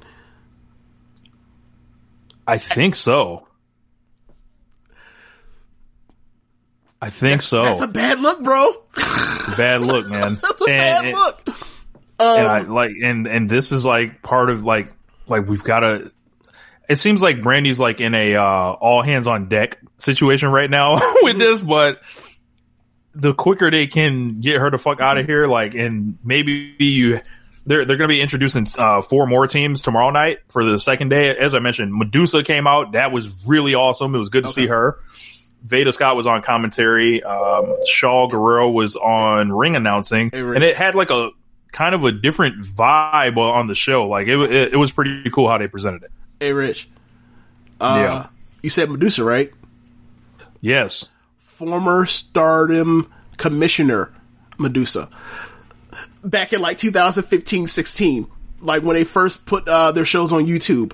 Like, bro, Stardom, Be ahead on on so much shit. Okay, so um, we were talking about um, Naomi and Charlotte as far as their match count, right? Charlotte is in the upper 800s and Naomi's in the lower 800s. So they're no, they don't even have a thousand. So like that's what we're talking about when it comes to the you want to get rid of intergender wrestling. Well, like you must not want women to get better because like to, to be out there with people that are super experienced or whatever else they have multiple matches, multiple years or whatever else, like for them to get better and have these teachable moments or whatever else in the ring in front of a crowd, like that's a that's a great resource. Intergender wrestling, like I think. Um, Candice LeRae doesn't get signed without intergender wrestling. who? Candice LeRae doesn't get signed without intergender wrestling. Oh yeah, yeah, yeah. She's one of the best. Um, she's one of the best we, uh, wrestlers we have in this country. Um, now to answer your question, Floyd, I, I think a lot has to go right for like a women's wrestling show to draw on national TV. I think that it would- a, think- lot has to go right. Yeah, it would take it would take a similar situation like Jericho leaves WWE. Like it would take like you know, I mean we've had Glow or whatever else, but like Glow's on a weird channel and ran at a weird time and you know, their the availability to actually get it is, is was difficult at the time. But like if it was the level of if, if you have the right two star, two, three, four stars or whatever else, and I mean, I mean star relative, I mean like star, I mean like horseman level. If you had like one or two of those, and then you had um stardom level wrestling, once you let me phrase this, stardom level wrestling, once you get out of the, the minus the teen teenager matches, whatever else, yeah, that would be, that would be uh that would draw because like their shows, generally speaking, are better than Raws. So, um, yeah, let's get to NXT. I, I think that covered all angles of the discussion. If you guys have any, it like the next Any time this, questions? this pops up, any questions, leave them for us on the Discord page. Um, and we'll, you know, get to whatever, but I think we covered it from every angle, I think. So, I mean, um, I'm sure there's something we may have missed, but I feel like we we've done. I feel like we yeah. did a pretty thorough thing. Um, okay.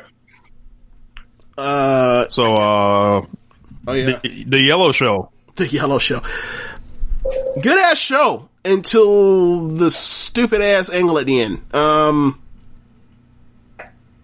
go just go through real quick. So Yeah, man. match what? We'll get save it. Save I, it. yeah, Save it. yeah. Rhea match show starts. Rhea Ripley versus Dakota Kai. This match was great. Um, or let me phrase that: good ass match. Good ass match. I ended up giving it a three and three quarters. Um, went longer than you would have thought, but it worked. Um, proved that Dakota can take a beating. I feel like Rhea was on the offensive side, maybe eighty percent of this of this match. Like they made it known under no un, under no circumstance are you to believe that Dakota Kai could actually beat Rhea Ripley or challenge for the title. Um, straight up. Uh, at the end, Rhea is on the corner, is on, um, a tur- in a corner, trying to go up, trying to lift her up for some sort of, probably like the top or second or top rope, uh, ripcord. Um, Dakota is able to survive, get away. Then, um, as the ref's back is turned, out comes Mercedes Martinez and hits Rhea with a kick. She's basically laid out on over the top rope in the corner. Dakota then from there uh, uses her uh, the position that Rhea's in to give her that go to kick thing that she does, like the GTS up with a you know a Pele a Pele kick instead of like the knee, um, and it ends up pinning Rhea. Rhea's bleeding from her nose. Her nose got busted at the end of the match.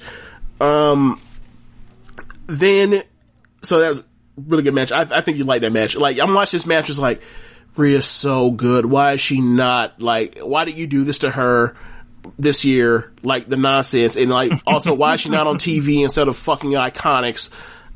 Uh, so um, after the match, like look, you want to push people for the Australian demographic, push Rhea Ripley, not the Iconics. Anyway. Um, I didn't even think about that connection. I just threw that Oh. out there. It was like, oh yeah, they're both. That's the reason. Well, fuck that. Put Rhea Ripley on TV. Rhea Ripley. like I'm gonna start calling her the third iconic. I'm gonna start calling her the third iconic uh, Hey, Rhea Ripley. You you interact So- with you inter you you you're a little too close in like the social network for that not to end we- for that for that to end well for you. Like you keep that up, Rhea Ripley might come to your door. Like, oh, you at the studio? I'll be right. Who's there? Uh, all right, all right, Swerve. I'll be there in 15 minutes. you better stop this shit, Rich. Uh, so That's funny because that's where I'll be later. well, fucking um, Look, yeah. So I'll Rhea's postpone the podcast. I'll, I'll, I'll release it Wow. later, so you know, keep you safe tonight. so uh, Rhea Ripley versus the Robert Stone brand continued. Yes, and they'll they'll they'll play to that uh, uh, later on the show. So then we end up getting uh Bronson Reed versus Shane Thorne, and like I don't know what it is, but like Shane Thorne, like whether he had the match early in the year with uh, Gargano or this match here, but like Shane Thorne is good to give you a little five minutes of fire. Um, short match, they beat the shit out of each other with with forearms and chops to the to the neck and face. Um, at the end, um, Bronson hits him with a Death Valley driver and then hits him with the big splash, puts him away. Um, so he right now is, uh, looking, they're, they're giving him a push, uh, for this, towards this, uh, North American title thing. Like, he's been picked, like he got The thick boy. yeah, Thick Boy is Thick Boy is doing in front of a crowd would be doing very well right now, but no crowd. Um, so then they cut back to footage from earlier in the day where Breezango was walking out, um, in the, in the infamous Full Sail parking lot. Rich, Unbelievable. I need to ask word about that. Hey, All of- bro, what's up with this parking lot? you be watching out for yourself, right? So, um, as they're walking and talking, all of a sudden, a and a gray SU, SUV pulls up, and out comes El Legado del Fantasma, and Santos Escobar has on this golden jacket, like suit jacket. It looks like, how do I say this? It looks like he was a lottery pick. That's the best way I can explain it. either he was going, either he was going to prom, or he was a first, or he was a lottery pick. There's no, in, there's no in betweens on it. Anyway, he just got beat finished thanking God. Anyway, they beat the they beat the brakes off of uh Fandango and Breeze. They take Fandango and throw him in the back of the truck, uh, the back of the truck, and, and pull off with, with him. So another person abducted by Legado del Fantasma. Um, so then They don't care nothing about no pandemic. You coming with us. You might have it, don't matter. Yeah. Yeah. Imagine, you know, it'd be funny. It'd be hilarious. Like this would have been a BTE skit. They, if they had pulled up on them, whoop up their asses, then all of a sudden one of them pulls out a pulls Tested out a, a, a thermometer to check their temperature, to make sure it's not above hundred point four, and then oh he's good, and then throw his ass in the back of the drive off. That's a BTE skit for your ass right there. Uh, so then we end up getting um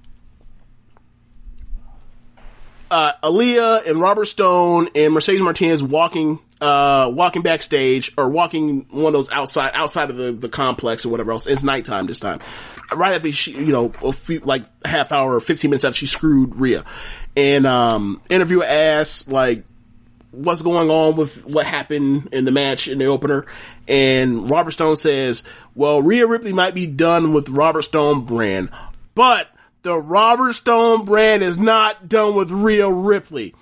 Um, I forgot what Mercedes said, but it was like basically, I want smoke. They go to walk off, and Aaliyah says some some condescending line, basically like, you know, I'm the basically let you know I'm the pin eater. I'm the person that's gonna be taking a big bump in our match eventually, uh, in their match that they have. Yo. Poor Rhea Ripley. Has there been anyone booked worse than her this year? Booked worse, Yeah. Booked worse. Booked worse. Oh, let me see off the top of my head who's been booked worse. Um, I mean, Cause like, bro, when she was standing and it was filling up the ring with her with the belt to close last year, we were told that we were only gonna, you know, this is the beginning of a new star in Survivor Series last year and War Games. Like, she was hotter than the sun. What about it now? I would suggest, I would like to refer you to, um, this thing known as Adam Cole versus Velveteen Dream. And then I would like to refer you to this other thing that's going to happen called Adam Cole versus Pat McAfee. He's been worse than Ripley. Am I lying? You notice, you notice how I came, you notice how I found that, you notice I came up with that one real quick, right? Real quick. His 2020 has been butt cheeks. Man, at least he won his matches. The matches stunk. Them Velveteen matches argue. all stunk. Them, at least them Charlotte matches were good as hell. Like, go out there, have your four star match on WrestleMania. Thank you. I will take that. Where is Adam Cole's four star match during any of this shit with Velveteen Dream? Where is his three star match for any of this shit with Velveteen Dream? Don't see it. Not there at all. Look, Not you think- here. You think you might have a you think you about to have Location a- not found. Right, you think to have a three star match with fucking uh Pat McAfee? I have my doubts.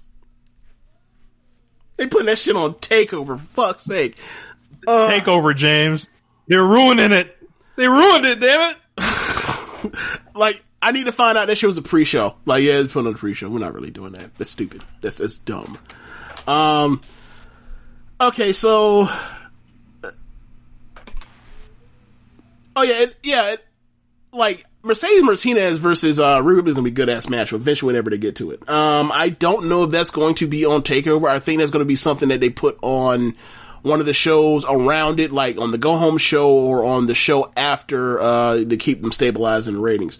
You know, like uh they figured out how to keep the shit stable with having a quality show after in your house. But remember, like after, like the week going leading up to and the week after, uh, Portland, it was a fucking mess. It was a disaster. So, um, hopefully they've learned that lesson. So, after that, we end up getting uh, the triple threat match for the North American title or ladder match qualifier between Priest, Damian Priest, Oney Lorcan, and Ridge Holland. And boy, whoo! This match was fire. Uh, I give it four stars. It is Priest in Lorcan, and it's Priest basically on his horse doing all of his karate man moves. uh, and, and, uh, is out here throwing chops and running around like a psychopath. And it is also intermix, it's also, uh, inter sprinkled in with Ridge Holland doing power moves, throwing people around, doing pocket Brock Lesnar stuff. Cause like, it, it, it was, and I mean by Brock Lesnar, I don't mean like MMA Brock Lesnar, I mean like 2004, 2003-ish Brock Lesnar, that Brock Lesnar.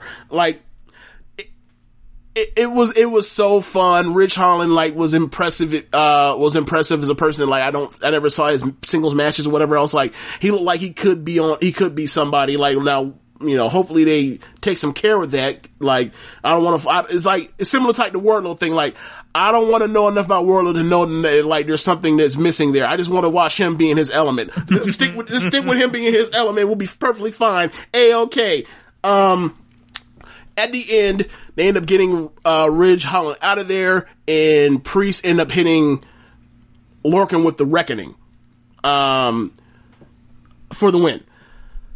And then we get Keith Lee versus Cameron Grimes. Last Number week, one contender, Cameron Grimes. he thinks he's a killing one contender. So last week, uh, Cameron Keith- Grimes. yeah, last week Keith Lee murdered him in cold blood, um, twice. So naturally, it's a match. Match starts off by Keith by uh, Keith Lee, still angry for for a whole week later, still just angry as he was. Um, tries to get a hold of of Grimes. Grimes gets in the corner, gets in the ropes. Get him off me, ref. Get him off of me. And then, and I don't even mean like he got close. Like you're not gonna get me in this corner. You're not gonna put me in this corner. He gets him out of the corner a third time. He rolls out the ring. We're not doing this unless you stop trying to put me in the corner. He start looking at him and point. Is that Cameron Grimes or Randy Moss? Oh my god, he's uh, it's Randy Moss. it's totally Randy Moss. It's, it's, it's like a cross. It's like a cross between Randy Moss and like Yosemite Sam. It's, it's it- so I'm putting like West Virginia and Texas together. Meanwhile, like this dude's from North Carolina. Look, man, I'm just doing my best I can right here. So, Yes. so What's up to all North Carolina listeners? North Carolina, go ahead and raise up. so, uh, eventually they start wrestling, and Keith Lee just beating his ass, except for the time, except for a couple runs where Keith, where um, he's able to counter him, like you know, uh, shoulder tackles, big shoulder tackles. Uh, there's a spot where later in the match, uh, they both hit the ropes and they go, they're going to meet in the middle, and you think like Keith Lee's going to destroy him with another shoulder tackle, whatever else, but like. Grimes turns it into like his Spanish fly body cross thing that he does. It's awesome. Uh, goes for the cave in, catches him in the air in the cave in, gives him the power bomb, uh, and gets the win. After the match, uh, I don't know if Scarlett came out. I don't think Scarlett came out, but the lights go black and crosses on the screen and he says, there, I told you last week that you didn't know what would happen, that you don't even know what was going to happen. Or, sorry, you don't even want to know what was going to happen if you do not accept my challenge. Well, here are some of the consequences. They show him, the lights come on, and it's in black and white still, and he basically has uh, Danny Burch's carcass, and he throws it to the ground, and then they pan and they zoom out, and like the PC is in tatters, and like they're just bodies everywhere. It was almost like a fucking comic book villain had just murdered, uh, had just pulled off a terrorist plot. Like it, it looked like that. Um, so then from there we end up getting a a recorded message from Regal. Regal let notifies and lets us know that Lumis hurt his ankle, so uh, he has an injury, so he will not be able to be in the North American title match. Um, he says so. His slot has been open.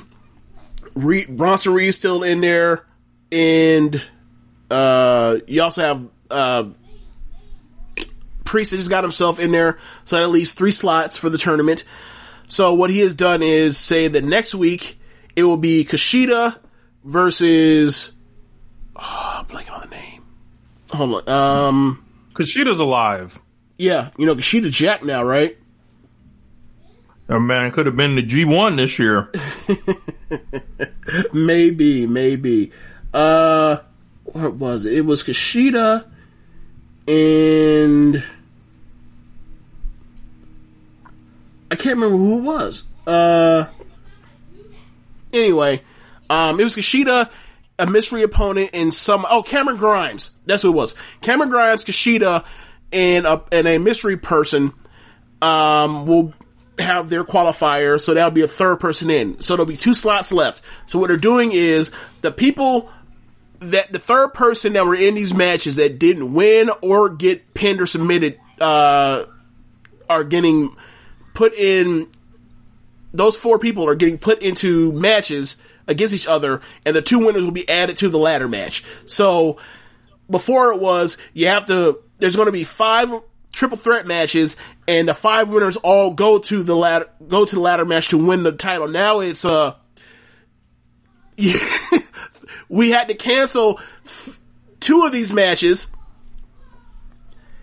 and the people that get pinned or submitted go, or sorry, one of these matches, and uh the people that get pinned or submitted any of them all have to fight each other, and then they have a chance to win a ladder match. It's super convoluted now, and like I don't really feel I don't So know if this is something. Sorry. So wasn't it Regal's fault that these people like didn't get pinned in the first place? What do you mean? So like these people that are going to get these second chances in this match that have these like these, these rightful, um, you know, they ain't been pinned. It was his fault. Damian wasn't pinned because he booked triple threat matches. Oh, yeah. Yeah. Yeah, absolutely. Um, but anyway, Regal out. um, so the thing is like, if they don't do this unless Lumis gets hurt legit, because he's legitimately hurt. So I, like, once it's like, after that, it's like, it's out their hands. Like, they had no choice but to make it more convoluted, I guess. Um, so once they did this, this, they're now are going to be Johnny Gargano was a person that didn't win and didn't get pinned or submitted. So was Finn Balor in his match. So those two are going to be in a series in one of those uh, two matches uh, in next week's NXT or in two weeks. I think it's two weeks from now. It's NXT. So what I expect to happen is uh, the person that um,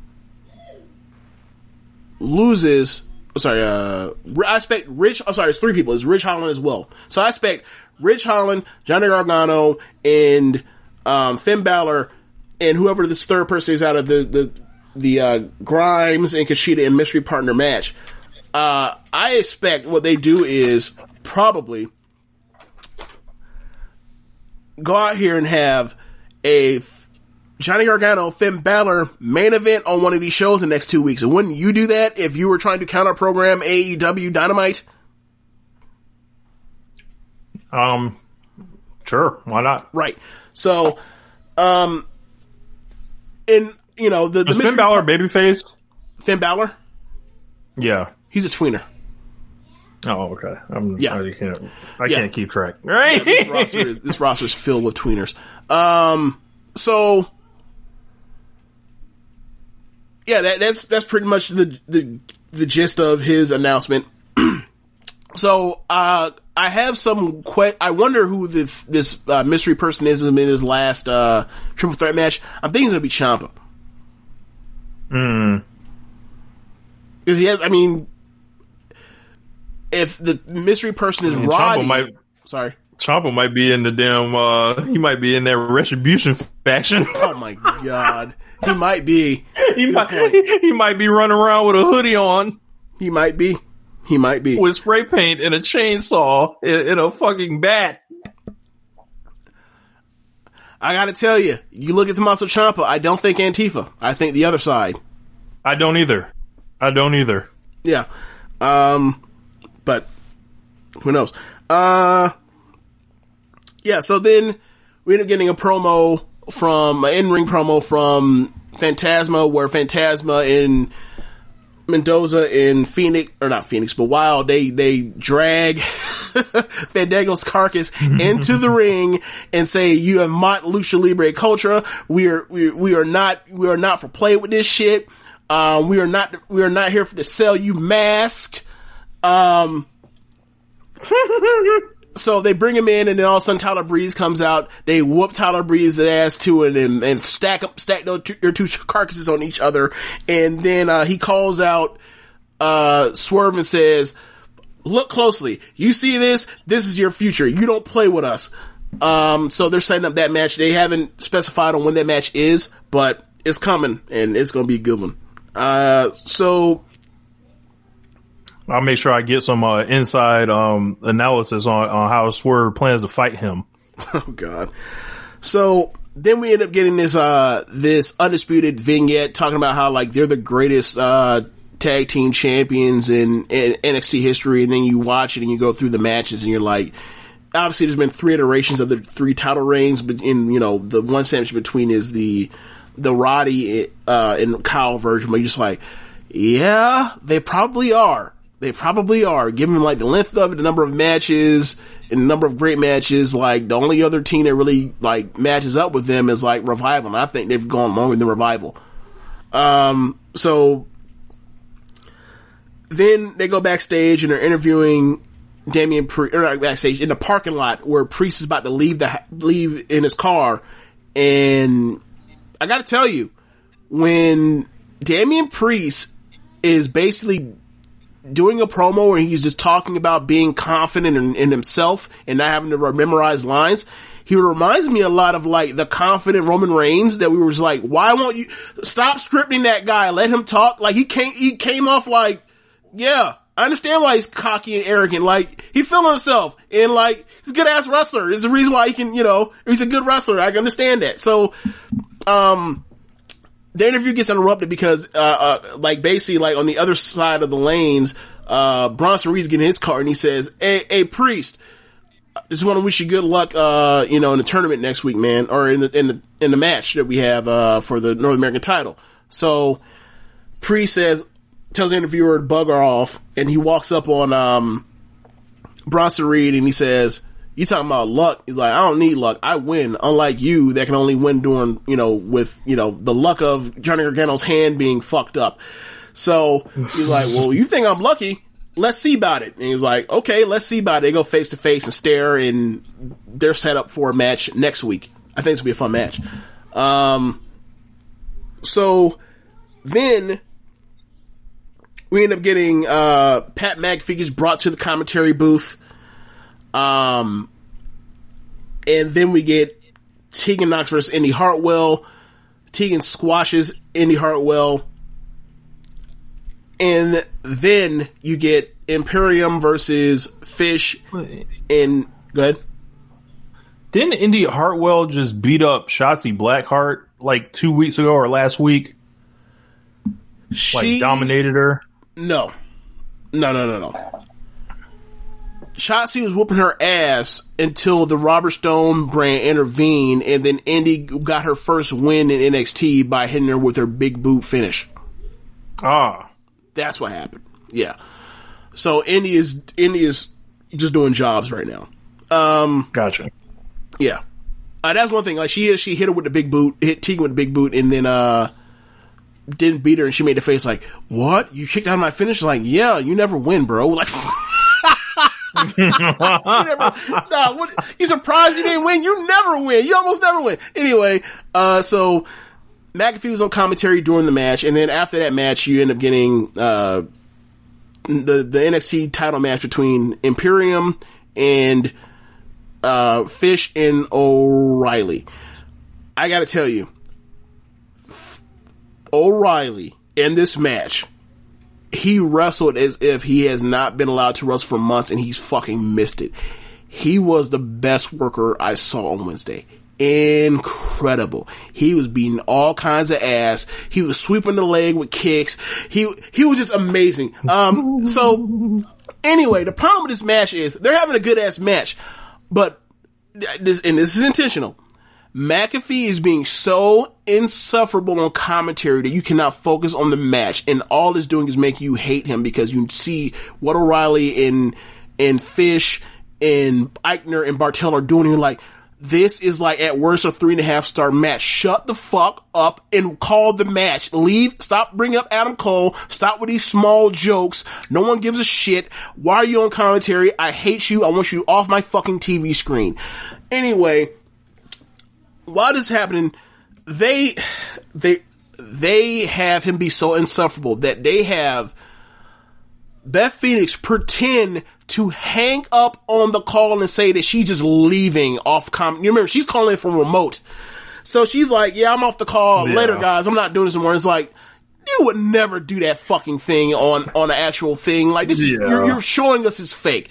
Anyway, match continuing on. They come back from commercial break. It's the shoot, brother. It's the shoot. While the It's match- real, Jam. While the match is happening, Rich, while action is going on, while people are in fucking submission holes, they keep cutting away from the action in the ring to show shots of Adam Cole staring 20 feet from the broadcast booth or showing McAfee. And I am just, I am just getting so angry. Like, I don't give a fuck. These dudes are going crazy in the ring. Stop this. I hate this. You're doing this to, you're doing this, you know this piss people off. And it's still pissing me off. I still can't control how mad it's making me. So, basically, after they come back from commercial break, we're here towards the end of the match where, uh, I, I'm, I'm, I'm, I'm end of the match. I don't care. Whatever. Get towards the end of the match. You have undisputed have the advantage. There is no cheating whatsoever from uh Cole on the outside or from uh Roddy. They're just there watching. Eventually, towards the end, once uh Fish and O'Reilly get the advantage, Adam Cole get walks over to the booth in front of the uh table and says, dude, I can hear all the times, I can hear all the shit you're talking about me. I'm only 20 feet away. What is wrong with you? You were brought here, call the match, leave me alone, sh- and shut up, right? So, then, one of them, I don't know if it was Fish, it was Fish. Fish, no, I'm sorry. O'Reilly gets distracted. They clear O'Reilly off the, off the, uh, off the apron. They end up hitting, um, the, uh, what is it called? Uh, basically like the European uppercut off the European uppercut cutter power bomb, you know, demolition move, uh, for the finish and, and pin fish. Then all of a sudden, they get into a shoving match. Shawn, uh, the, all of the geek refs show up. Shawn shows up. Hunter shows up. And they're arguing and they tell McAfee to leave. McAfee then walks halfway out of the building, turns around, and then calls Adam Cole short. Uh, Adam Cole jumps. Adam Cole, some version of short. Adam Cole jumps, blows his stack again, jumps onto the table. They snatch him to cop- keep him from jumping off the table onto him. So he's in this weird position where he's like extending and leaning, and leaning over. So McAfee, because he was an NFL punter, punts him in the chest. Adam Cole falls off the table, uh, face first onto the floor like he got fucking, like he just got like fucking shot with a gun instead of like kicked in the chest. And then Triple H shoves the shit out of uh, McAfee and says, "Get the fuck out of here!" Shoves him twice, and then is Adam, you know, McAfee's a heel and Adam Cole's a babyface. He's a dumbass. It, it blows the stack of being called. Short. Oh my god! I fucking hate this. is the baby face. So, so this is the big baby face turn of Adam Cole. Yes, being upset that he was called short. These niggas suck. Oh my god. So I saw this and I've been seeing this angle that they've been doing, which was a work from the whole thing somehow. Right. I guess people forgot that Pat McAfee is actually on the WWE payroll. He's literally fucking worked WrestleMania and they're framing it like he's this outsider. It's like, no, nigga, he's on the payroll. and does pre-shows for takeovers all the goddamn time. So, and I saw someone put like a reel together, like this all makes sense. And it's like Adam Cole being a dick to Pat McAfee for like a two minute edited clip and all these different things. So I'm like, hold on, y'all trying to do this to say why this makes sense, but, But the- then but- Adam Cole's the baby face? Like it makes what? no sense because right, like you know, they when they've been doing it for the last I don't know year or year and a half, whatever, with McAfee on these pre-shows, right, for uh-huh. takeovers. McAfee's been the babyface. Ro- or uh, Sam Roberts has naturally been a heel because he is a fucking heel doing this nonsense. Um, and every time he's like, Adam Cole's the, Sam Roberts like, Adam Cole's the best, blah, blah, blah, blah, with that annoying, grating fucking voice. And then Pat McAfee's like, all he does is fucking cheat to win.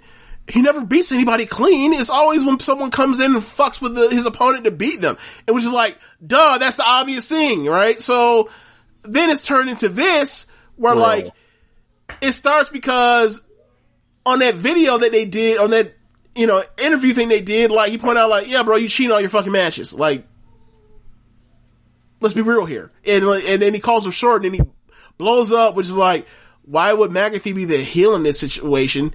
He told the truth, and then he also called it short dude short. Like I, I understand he's being a jerk there, but it's like everything else was ninety five percent of it is Adam Cole's the heel, except for this one part. Oh, you called him short. Those are fighting words. No, the fuck they're not. Sit the fuck down. So.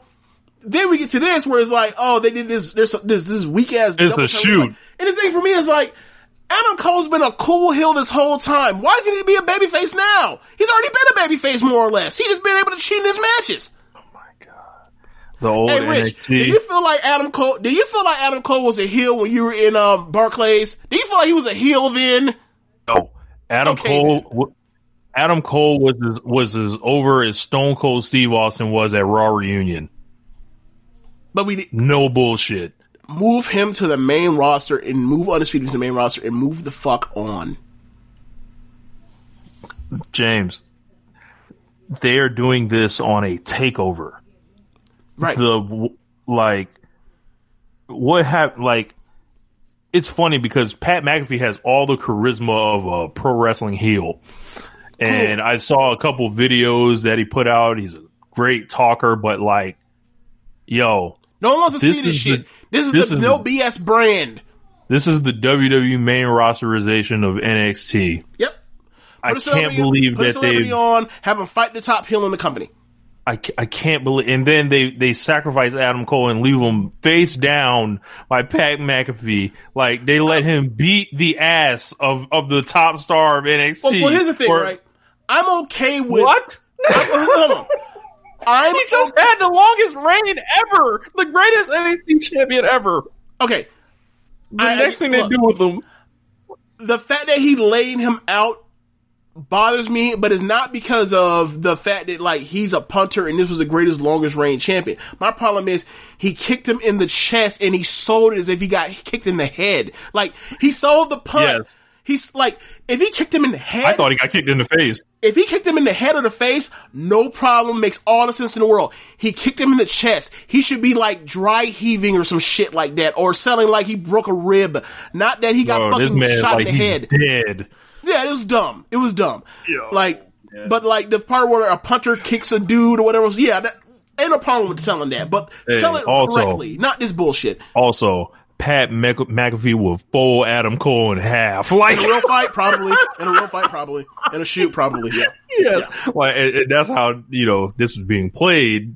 And now it's like Now Triple H challenges Pat McAfee to the match, not Adam Cole. Like, bro, man, I can't tell you how bad this like looks like on the outside of it. Like, like Why would you want to watch it? why would I like Why do I want give a fuck? see? Why do I give a fuck about a, a former NFL punter in a wrestling match? Right, like Gronk was just here and we didn't give a fuck about Gronk. Like, what is this? I don't know. This is bad. This is like, I feel bad for people that love that ain't found out what NXT is by this point. I I, I feel bad. Like, it, it's just like this ain't what y'all was sold. Like, this ain't what what what what the last you know before national television. Like, I feel like we we said it was going to happen the whole time.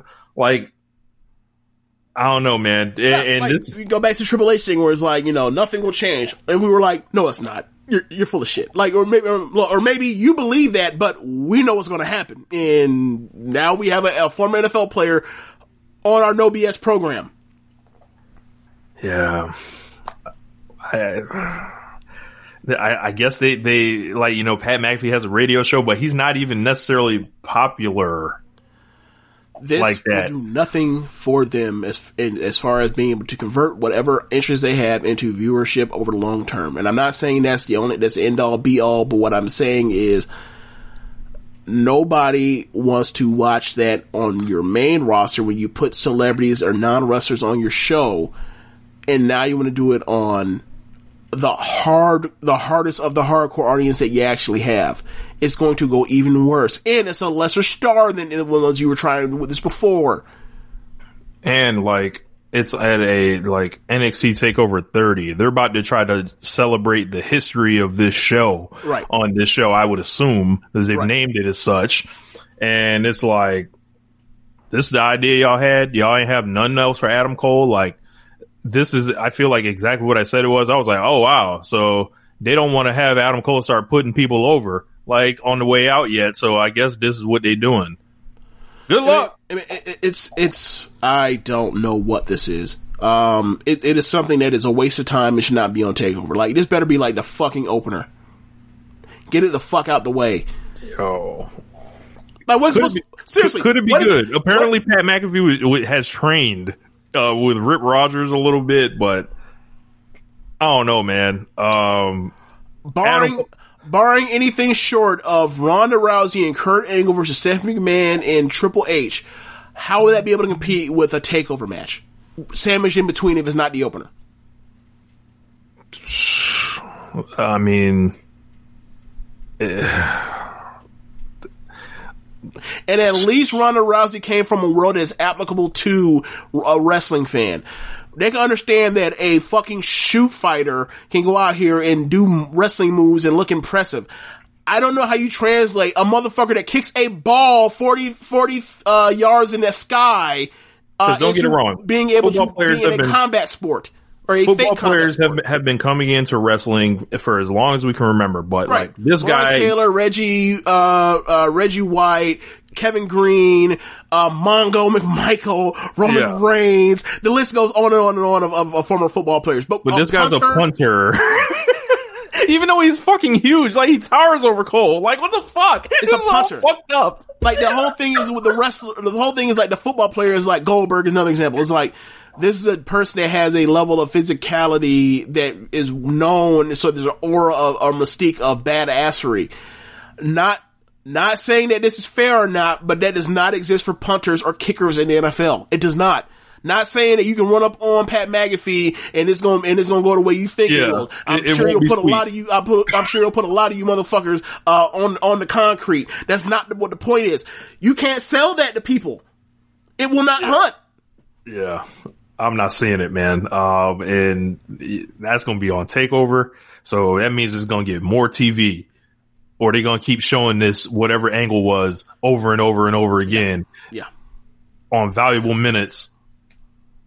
Hell no, it, it wouldn't be me. Anyway, that it? I don't know how we squ- bro. We this is a three hour show. I can't believe it.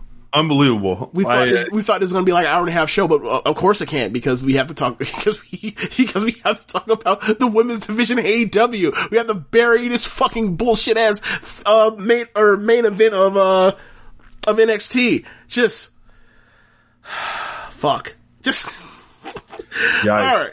You got anything else? You right. done? I, I am much happier with the wrestling this week, but Oh, know, I am too. I just like the this this one thing was like the only like this is like the uh this is like the one like you lose a game uh like you lose a baseball game pitching a one hitter like his one hit you gave it was a home run. This was like like this McAfee thing was like you give it up a home run in like the eighth inning Yeah. of a zero zero game. Like this is like the John Smoltz losing to Jack Morrison uh, in Game Seven of the World Series in two thousand one. It's like you were great, you lost. yeah. Do you remember? Um, I think it was Chris Carpenter on like the Cardinals. Like, remember when he got the Phillies the fuck out of here that one year? Like, the Phillies are great all throughout the reg- regular season. It was like Game Five of the uh, NLDS. That's 2010. It was, I think so, or 2013 or something like that. No, no, and, um, and Chris Carpenter. It wasn't ten. It was uh eleven. It was eleven. It was Okay, 11. so- and Chris Carpenter decided that y'all weren't going to hit the ball today. Like, Yeah, pretty much. Yeah. Chris Carpenter used to be able to do that. ain't nothing you can do. Like, Yeah. Bearing down. yeah. Madison Bumgarner did one of those too. I think that was 2012 when he went crazy. Or maybe that was, yeah, I think it was 2012. Like, there, there have been some runs Cliff like Lee. that. Yeah. Oh God. I fucking hate Kid Bro. Cliff Lee. That's he, like, I think that he should have won, uh, World Series MVP in 09. Like, he was that good in his two stars, but it, it you know, his team just happened to lose. Um, um, yeah, it- you know, I don't know how, I, I think CC Sabathia won MVP and was like, he lost the game one, two, uh, Cliff. Lee. Nah, A Rod won MVP, I thought. No, it was Hideki Matsui. Yep. Yep. Like it, it should have been a Rod, but like you know, I mean, it, postseason MVP that year, it was a Rod. All them damn uh, tied or or behind uh, seventh inning or later in home runs he was hitting. Like that's one of the greatest post. That's that's one of the greatest like offensive postseasons in with big moments like ever. Like quote unquote. Clutch Gene and all that made up bullshit, like that was all time clutch Gene for a person that they people said had none at all. It's like, okay, maybe, just maybe. I mean, he, he, he gave out shit. plenty. Look, he gave out plenty of uh, evidence before. No, my this point is your like, head like, real when you talk quick. about people like or Barry, or Barry Bonds or Peyton Manning was like, you can't win the big one. There's something that's fundamentally flawed about you. It's like, okay, or I can have like the 2010 World Series run, or I can have like you know I win two Super Bowls. Like maybe, just maybe, y'all are just wrong. if it is like this is a really hard football. This is a really hard game, and sometimes you win, sometimes you lose, and like odds turn in your favor from time to time. That's kind of how it goes. Um, yeah. So. Um, Is anything else wrestling wise? Oh, Stardom. Um, there's only like last I checked, there's only three matches from uh, this weekend's batch of uh, Grand yeah, Prix shows. the next week. So we'll- Yoshihashi won a title. Wait, he won that. Yoshihashi is finally a champion. They won the Oh the, the gosh. team I picked. Uh, Ishii, Yoshihashi, and Taguchi, I believe. Forever, Neville. For forever, never. For uh, Shouts out to to Murray who who photoshopped Yoshihashi on uh, the boyhood dream Shawn Michaels winning the title at WrestleMania 12 of the never open weight six man title. This is his first ever title. oh boy.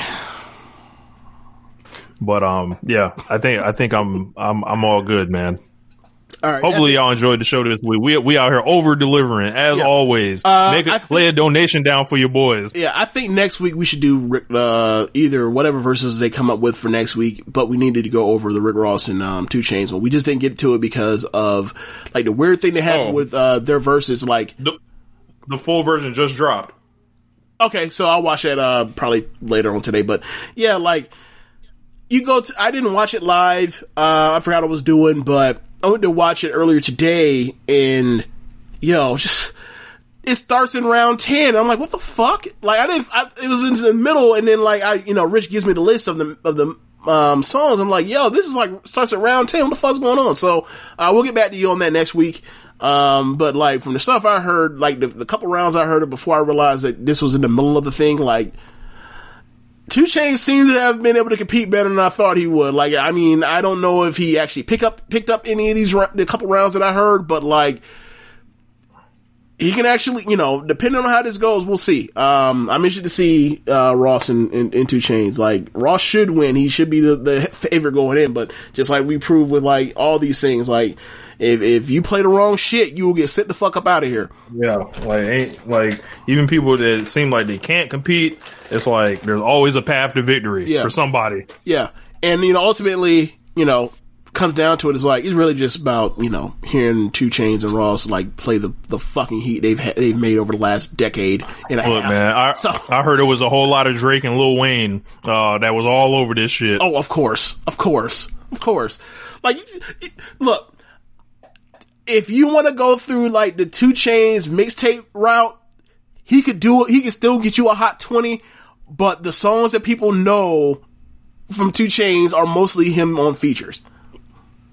Like I was I'm listening go, to um I'm gonna have to go play. I'm gonna have to go play understatement like on the way to the studio You know today. funny? I listened understatement. I listened to that earlier today. Um, you know, they could play round around or uh, I spin it. I'm pretty sure he played that on there. I don't know He why he wouldn't if he didn't. Um, you know, I don't know. Did he play Riot?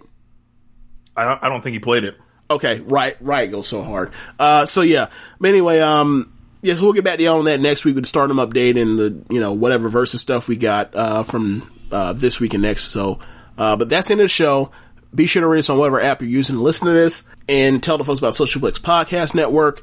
Uh, also, shouts out to PowerSlam.tv, the sponsor of the show. They have over 5,000 hours of footage from all over the world. You can use the code Social Suplex to get your free month's trial.